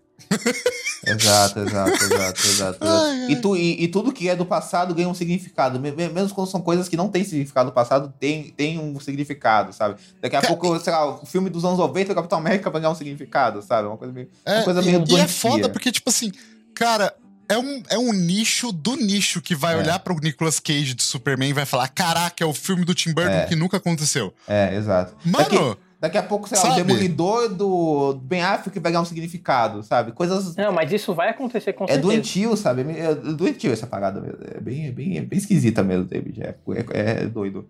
Uma das, uma das piores coisas que tem, sabe? Então acho que é isso, cara. Assim, o- acho que outra diver- divergência que a gente tem também é que, cara, eu realmente não suportei o Ezamira, assim, achei ele muito ruim no filme, assim. Mas sabe por quê? É. Ah, eu curti. é- é- esse é um outro ponto, assim, né? Mas, sabe- mas sabe por quê? Eu até, até tava conversando com, com o David, tá- sabe assim, não tenho nenhum problema. Porque o Diego odeia pessoas PCD, sabemos. Eu não tenho nenhum problema com o fato dele ser um gêniozinho, so- socialmente inadequado tal. Não, eu acho que nenhum problema disso, assim. Inclusive, no, no filme novo da Jennifer Lawrence, ter, ter esse tipo de personagem é muito bom. Assim, sabe? Do jovem socialmente inadequado tal, assim. Nenhum problema com isso, assim. O problema, ao meu ver, é que eu acho que ele tem a mesma coisa do Homem-Aranha do Tom Holland. Os filmes lá do, do Homem-Aranha, sabe assim? Que, que parece os primeiros lá, do John Watts, que parece o jovem criado por inteligência artificial, sabe? Assim, o velho escrever do jovem, sabe? Aqui. Pare- Me soa falso a abordagem do, do Examira e do, e, do, e do filme desse tipo de personagem. Acho que é tudo muito marcadinho, sabe? Pô, aquelas piadas estilo MCU, cara. Tipo, ai, cara, eu já transei, hein? Quais? Eu já tenho a pé do sexo lá, cara. Tipo, ah, eu já, eu já fiz sexo, hein, gente? Eu já fiz sexo. Hã? Hã? Hã? Hã? Cara, Ah, isso, essa aí eu achei ruim. É muito também. Isso aí, marcadinho, inclusive, eu cara. achei um. Achei um recall meio idiota daquela, aquele momento horrível do Liga da Justiça do Joss Whedon dele Ah, caindo sim, de, nas, nossa, nos é bem isso da Mulher mesmo. Maravilha. Então, né? cara, eu, eu acho que esse, que esse que é a minha questão com o filme. Eu acho, eu acho que tem certas coisas aí que são muito marcadas, sabe? Eu já, vejo, eu já venho, venho de hoje sempre. Logicamente que todo filme é marcado, é calculado. Mas quando você percebe que aquilo, que, é, que, é- que, é- que aquilo é tudo calculado, é porque o filme não tá conseguindo te fisgar pra aquilo, sabe? Assim, porque, porque tá mal costurado, sabe? Eu acho que esse é o meu problema com as coisas, sabe? Com, com as amigas no filme, com, com a caracterização dele desse tipo, sabe? Chegamos à conclusão que o Diego já tá saturado já. Não, não, não, não, assim. Não, eu tô brincando, eu tô brincando. mas é. Mas querendo ou não, eu acho que, tipo. Assim, eu não posso falar por você, mas eu acho que faz sentido, sabe? Sim, se você sim. estiver saturado. Porque Eu tô Pô, demais. cara, a, a gente tá vindo aí de uma leva que, tipo, cara, a gente teve duas obras que são muito fora da curva, É, na minha opinião, exatamente. que é o Aranha Verso e o Guardiões da Galáxia Não, sem dúvida. 3. Sem dúvida. Porque de resto, cara, tá difícil, entendeu? difícil. Tá difícil, tá é, sofrível. É muito pasteurizado. Com certeza, Renato, assim. Mas, por exemplo, coisas que, que me motivam a ver, a, a ver traços interessantes de personalidade nesse tipo, nesse, nesse estilo de super-herói ainda me interessam muito. Tanto é que, pô, a gente tava surtando em off por causa do Superman Legacy aqui, sabe? Assim, eu tô, tô mega feliz com isso, tô, tô animadaço com esse filme. Assim, sabe? Então é isso, sabe? Assim, mas quando eu vejo que é uma coisa totalmente comum, porra, cara. A, gente já passou desse. Cara, o gênero de super-herói já tá consolidado, cara. Assim, a, gente, a gente já pode. A gente já pode dispensar esse tipo de filme. Já tá sabe? consolidado e talvez já esteja até morrendo, né? Morre- Os é. filmes já não fazem mais tanto dinheiro É, quanto faziam. Exato, exa- Exatamente. exatamente. A, gente- a gente, a- pô, a gente, a gente é 2023 e o, e o filme de maior bilheteria do ano não é um filme de super-herói, é um filme de, do Super Mario, sabe, cara? Assim. Então, e- assim como ano passado era Top Gun Maverick. Sonho Impossível, né? Top Gun Maverick. Oh, desculpa, Top, Top Gun Gun. Maverick. Eu já tô me adiantando porque é o desse ano vai ser Exatamente, É. exatamente. Então, cara, assim, realmente tá complicado, assim. Então, e, e- então a gente precisa de filmes que, é, que tragam a gente o que é o melhor do jeito, tipo o Aranha Verso. Logicamente que eu não quero que o Flash não precisa ser um Aranha Verso, sabe, cara? Assim, se for, se for um filme divertidinho, como, como, como o David achou o filme é, tá ótimo já. Só que esse tipo de coisa foi quebrando minha relação com o filme.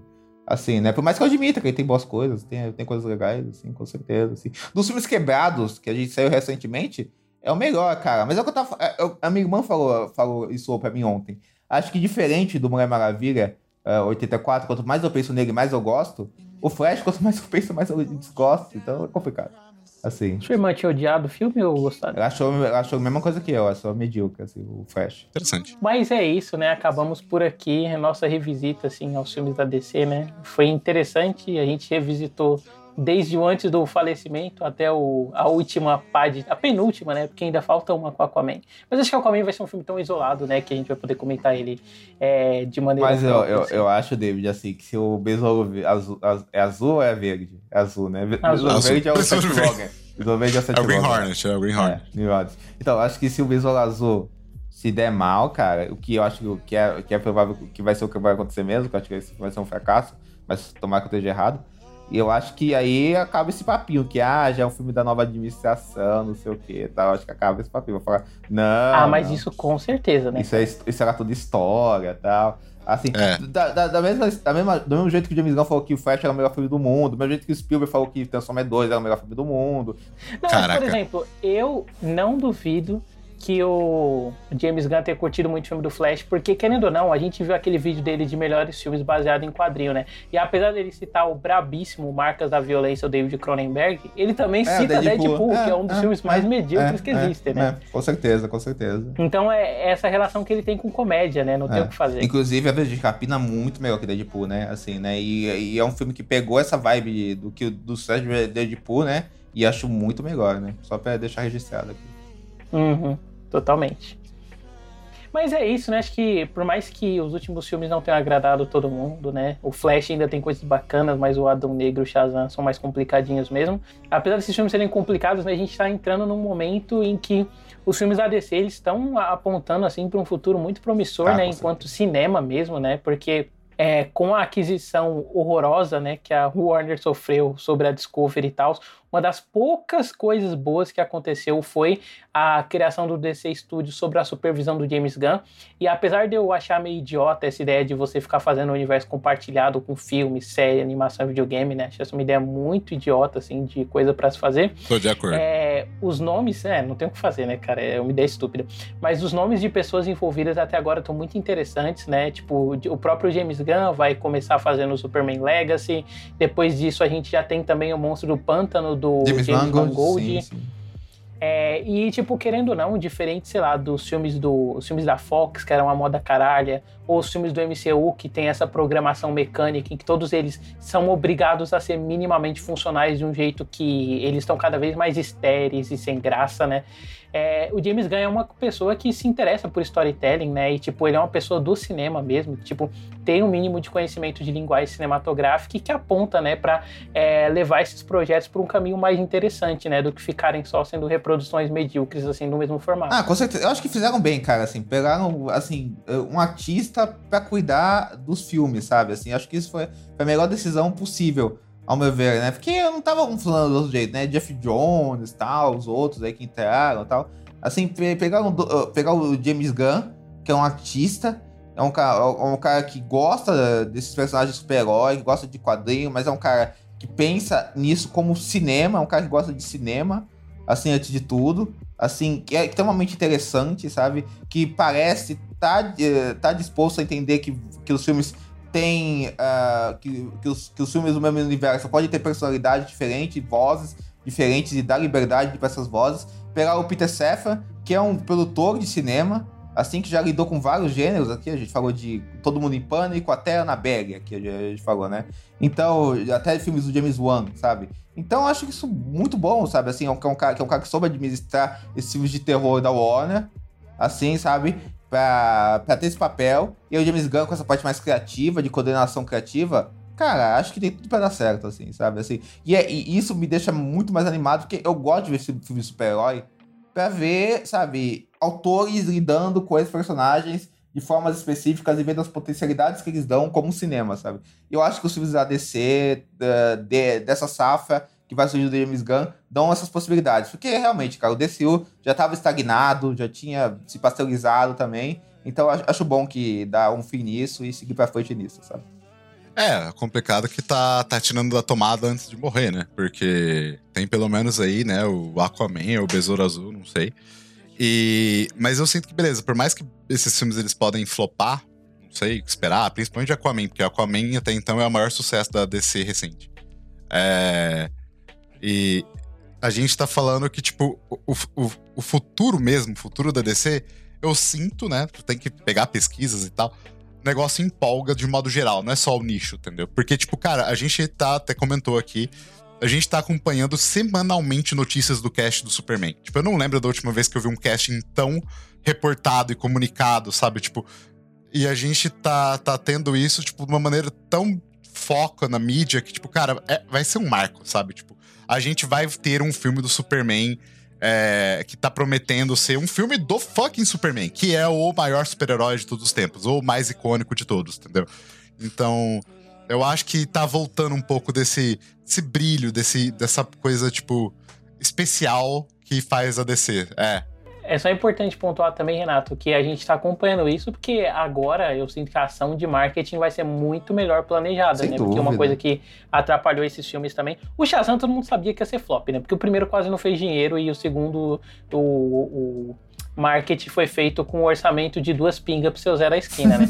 e o Flash, apesar da ação massiva de marketing, ela foi só nos últimos meses, né? Antes disso não tinha quase nada assim, no filme não, do Flash. Não, não. Então, tipo, acho que o Superman já vai passar por esse processo, né? De tudo que acontecer vai ser, tipo, um grande evento pra imprensa, esse tipo ah, de coisa, não, total. E falando em questão de marketing, o Aquaman tá marcado pra sair esse ano e a gente não tem um pôster, não tem uma imagem, assim, tipo... É praticamente. É um negócio bizarro. Bizarro mesmo. Bizarro mesmo. E eu, eu acho também que o James Gunn, ele é um cara que, que consegue dialogar com, com o que o grande público gosta, com o que o mainstream, com o que o mercado quer, e também ter uma voz artística interessante. Então acho que, que é o cara certo pro trabalho certo, assim, sabe? Assim, e, e acho que as pessoas, no geral, ficam ansiosas pros trabalhos dele, assim, porque tem porque vem respaldo as obras dele justamente por esses fatores que eu falei, né? Então acho que é um bom casamento. Acho que a DC escolheu o nome certo, assim.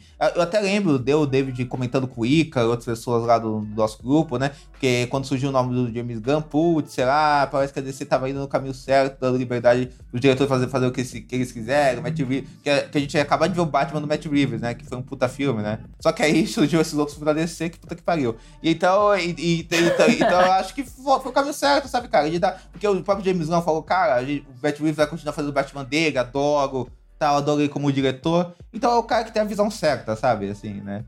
É, é, esses projetos diferentes vai ter o selo DC Elseworlds, né? Porque não só é. vai ser o Matt Reeves, vai ser o, o Joker, Coringa, né? A gente sabe, vai ter o. É, vai ter o dois aí. Não, achei isso excelente, cara. Excelente. Se continuar assim, porra, cara. Eu tô animadaço, cara. É o que eu tô falando, cara. Assim, filme do super-herói agora, pra mim, é Aranha Verso e, e, e, o Superman. De resto, a mim pode tudo morrer. Assim, então. Tá Diego. Eu ia falar Diego. O Batman do Matt Reeves que se foda. Não, não. Eu, eu, eu ia falar Diego positivo e ele já falou: não, acaba tudo. Perfeito, perfeito. Desculpa, perdão. Eu vou formular minha frase.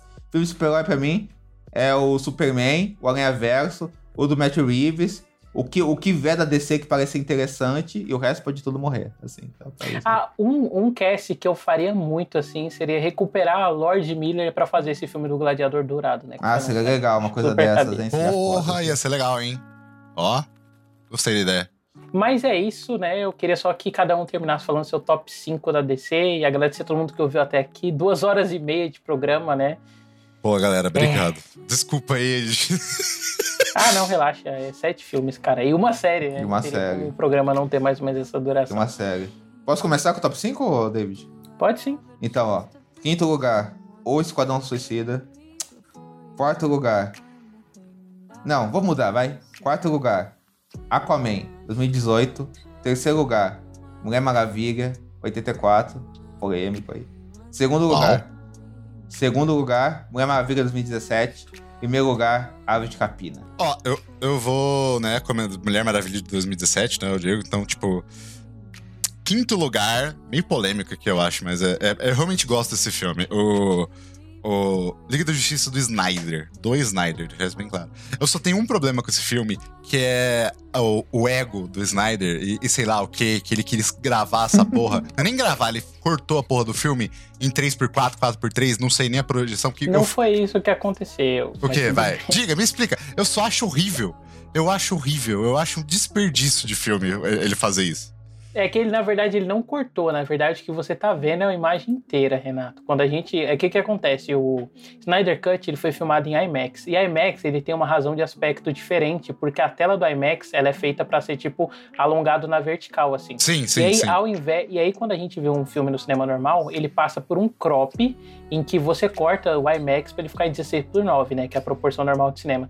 E o que o Zack Snyder fez, na verdade, ele não cropou o filme. Ele colocou no streaming com a filmagem direto do IMAX, assim, ele não fez essa conversão, sabe? E aí, porque, né, de acordo com ele, ele queria é, manter a experiência do IMAX e tal. Então, na verdade, a gente tá vendo a imagem inteira, não a imagem cropada como a gente veria num filme normal. Mas eu também não curti muito, não. Por mim, podia ter cropada por 16 por 9. Entendi, entendi. Obrigado pela correção, mas eu, eu, eu acho que não valoriza. Mas eu gosto do filme. E aí, em quarto lugar, também, Zack Snyder, Man of Steel, eu gosto muito mesmo. Terceiro, O Esquadrão Suicida, do James Gunn. Em segundo, Aves de Rapina. E em primeiro, Aquaman. Eu gosto muito de Aquaman.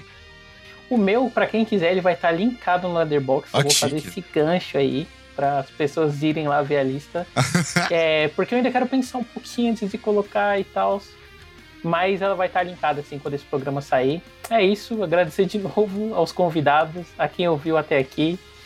É, em breve, quando sair as outras coisas da DC, né, o Aquaman e o Besouro Azul, a gente vai comentar. Talvez num programa único comentar os dois, ou um programa para cada filme quando sair, né? Vocês vão ouvir aí no futuro desse podcast. Então é isso. Até semana que vem com o próximo episódio. Até, gente. Falou. Até. Valeu. Obrigado. Valeu.